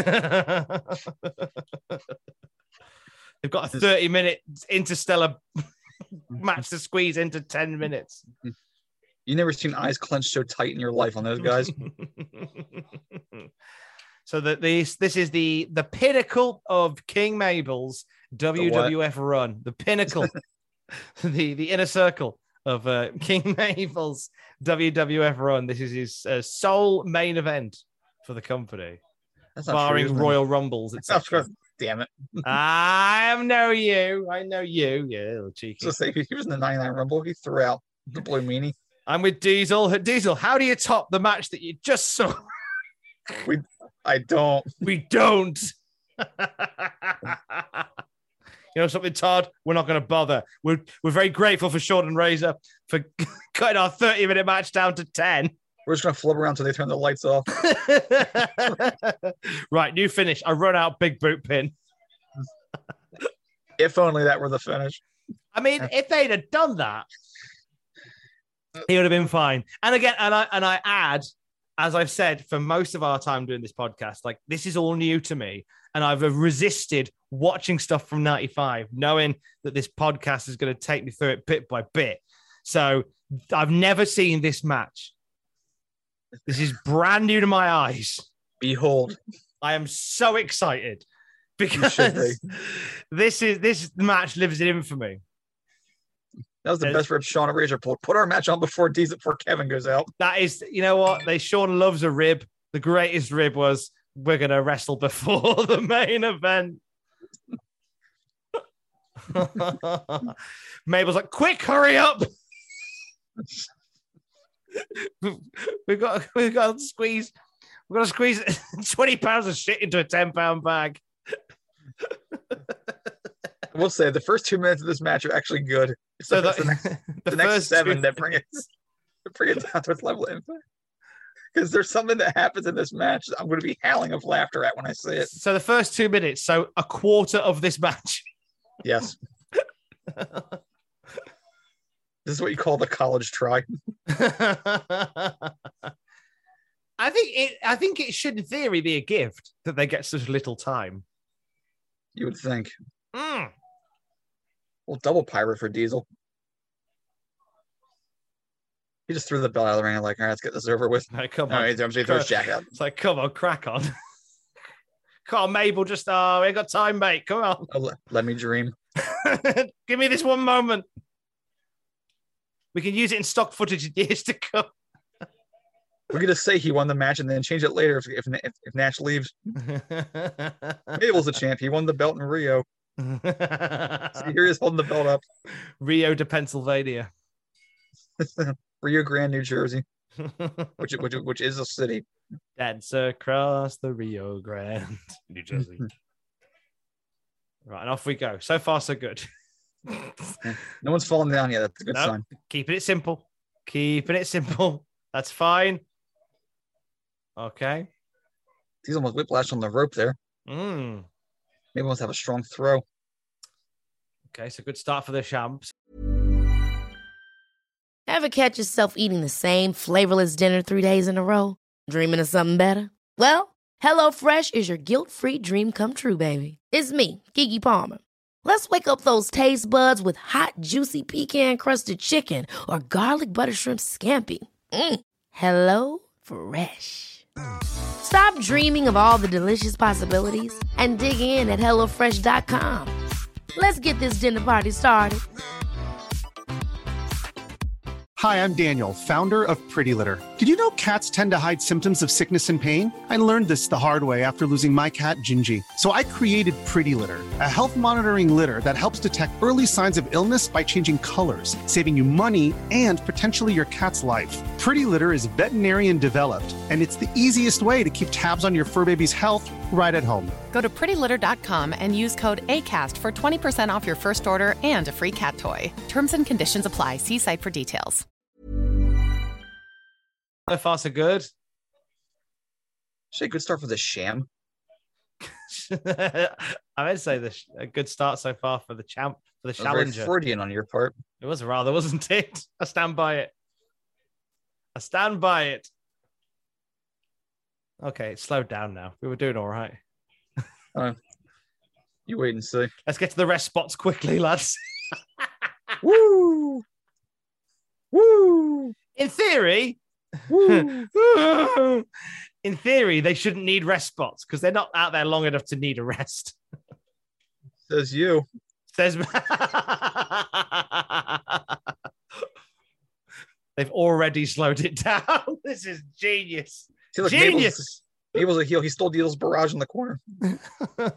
Diesel going with the Andre look now. Diesel looks down. peppy in comparison. Oh, yeah.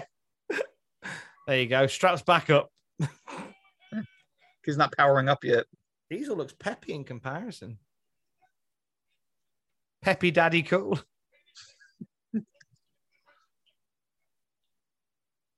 If, if you wait for it, but these will do something very impressive in a few moments. I'm just anticipating it. well, I'm gonna get my volume turned up in anticipation. Throwing those knuckle errors. Hernia check fails. you failed the hernia check. You have a hernia. That's presumably what would be the result of failing a hernia check. Okay. So. Oh, big beefy like boys battering each other. That's all right. I love Mabel sinking meteor fall out of the ring that him and Yoko always did. He some he somehow falls in slow motion. Not Yoko. Yoko falls to the ropes. All, all of a sudden, he, he's in the Earth's mantle in like three seconds. Uh, right, this isn't yourself. falling. This isn't flying. It's falling with style. With piles. I'm ready. Just Justin is giddy with excitement. Oh God! Chip Diesel. Why? That's twice now he's done that. Every time he nearly dies.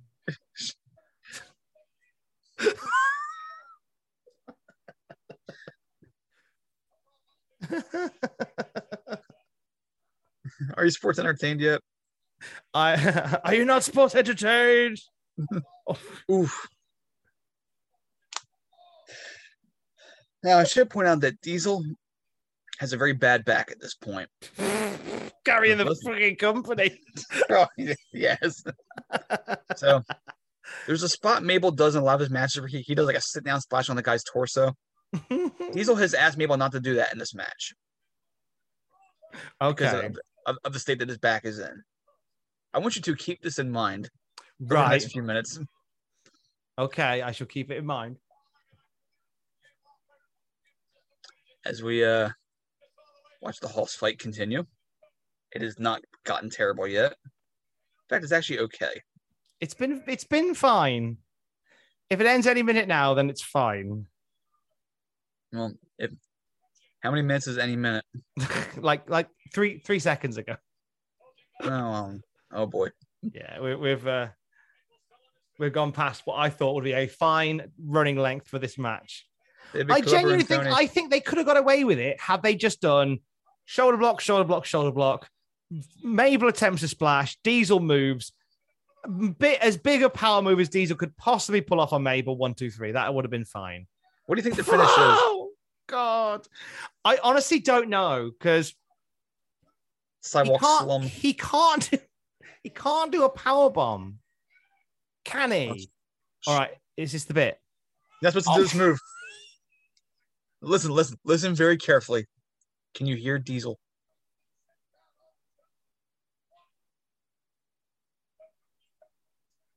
I can't hear anything. Can you hear him at all?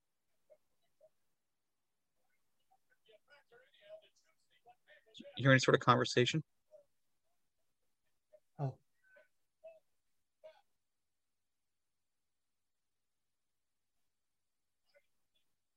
Now see a lazy camel clutch here.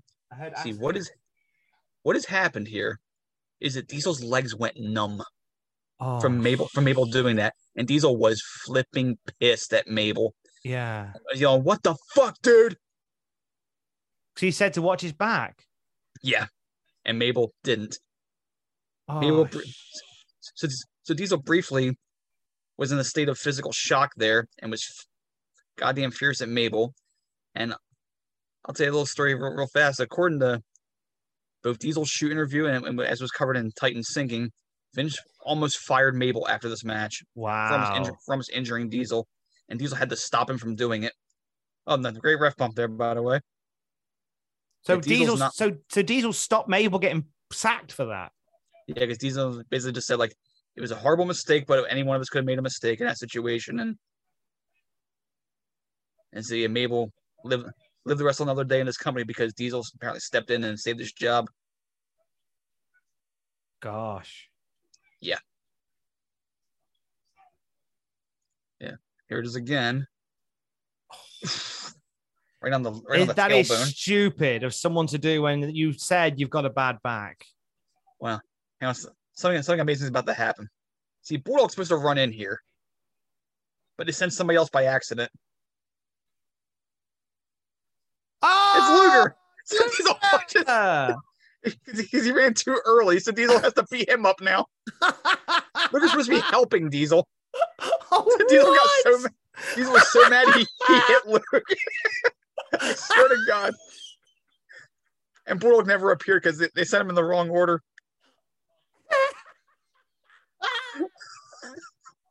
This is a shambles.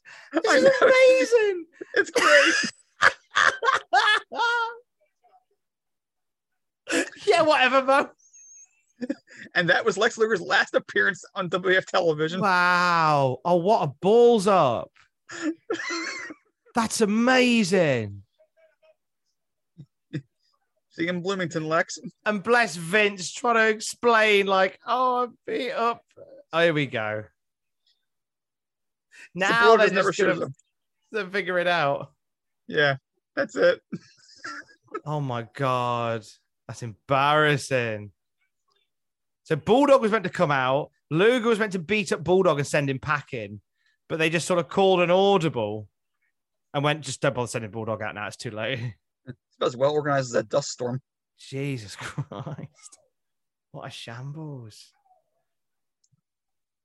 How have they flipped that up so much? I don't know. Somebody not paying attention at the back. Clearly. Luger running out and just getting battered. that Diesel just punched him in the face.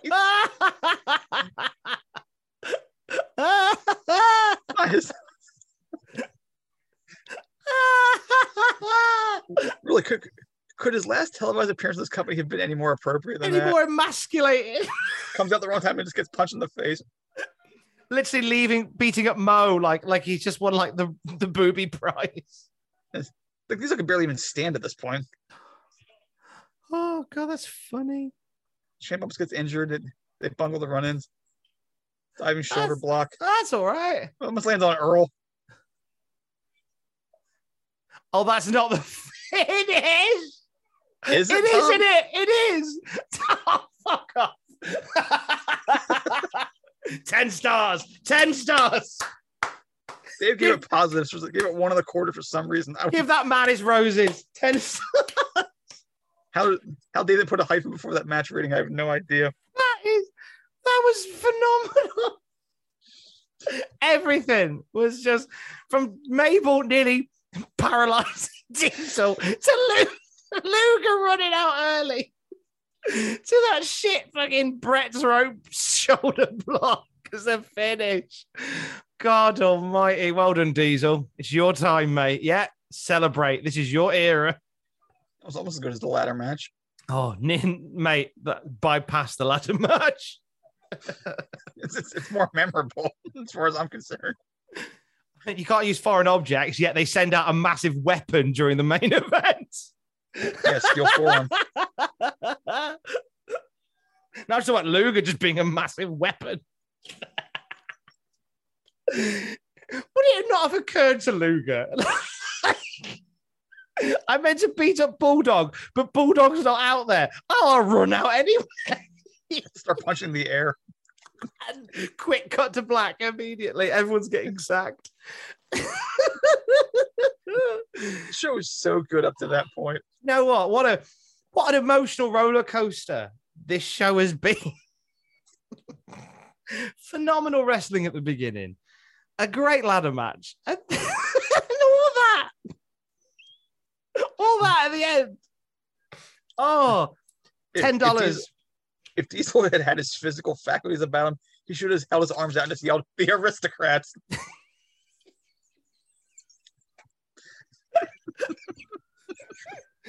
That'd have been the perfect end to the perfect show. As is as is this the perfect end to the perfect show. He is at JRH Writing on Twitter. I am at Tom Campbell on Twitter. Together, we are at Cultaholic on Twitter. Don't forget to join us. Why did Luger run out? the guy who was Centipede wasn't out yet.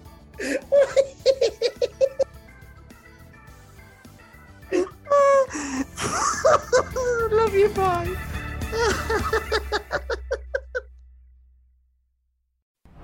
For all the wrestling headlines in just 10 minutes, search Cultaholic Wrestling News on Apple, Spotify, or wherever you get your podcasts from.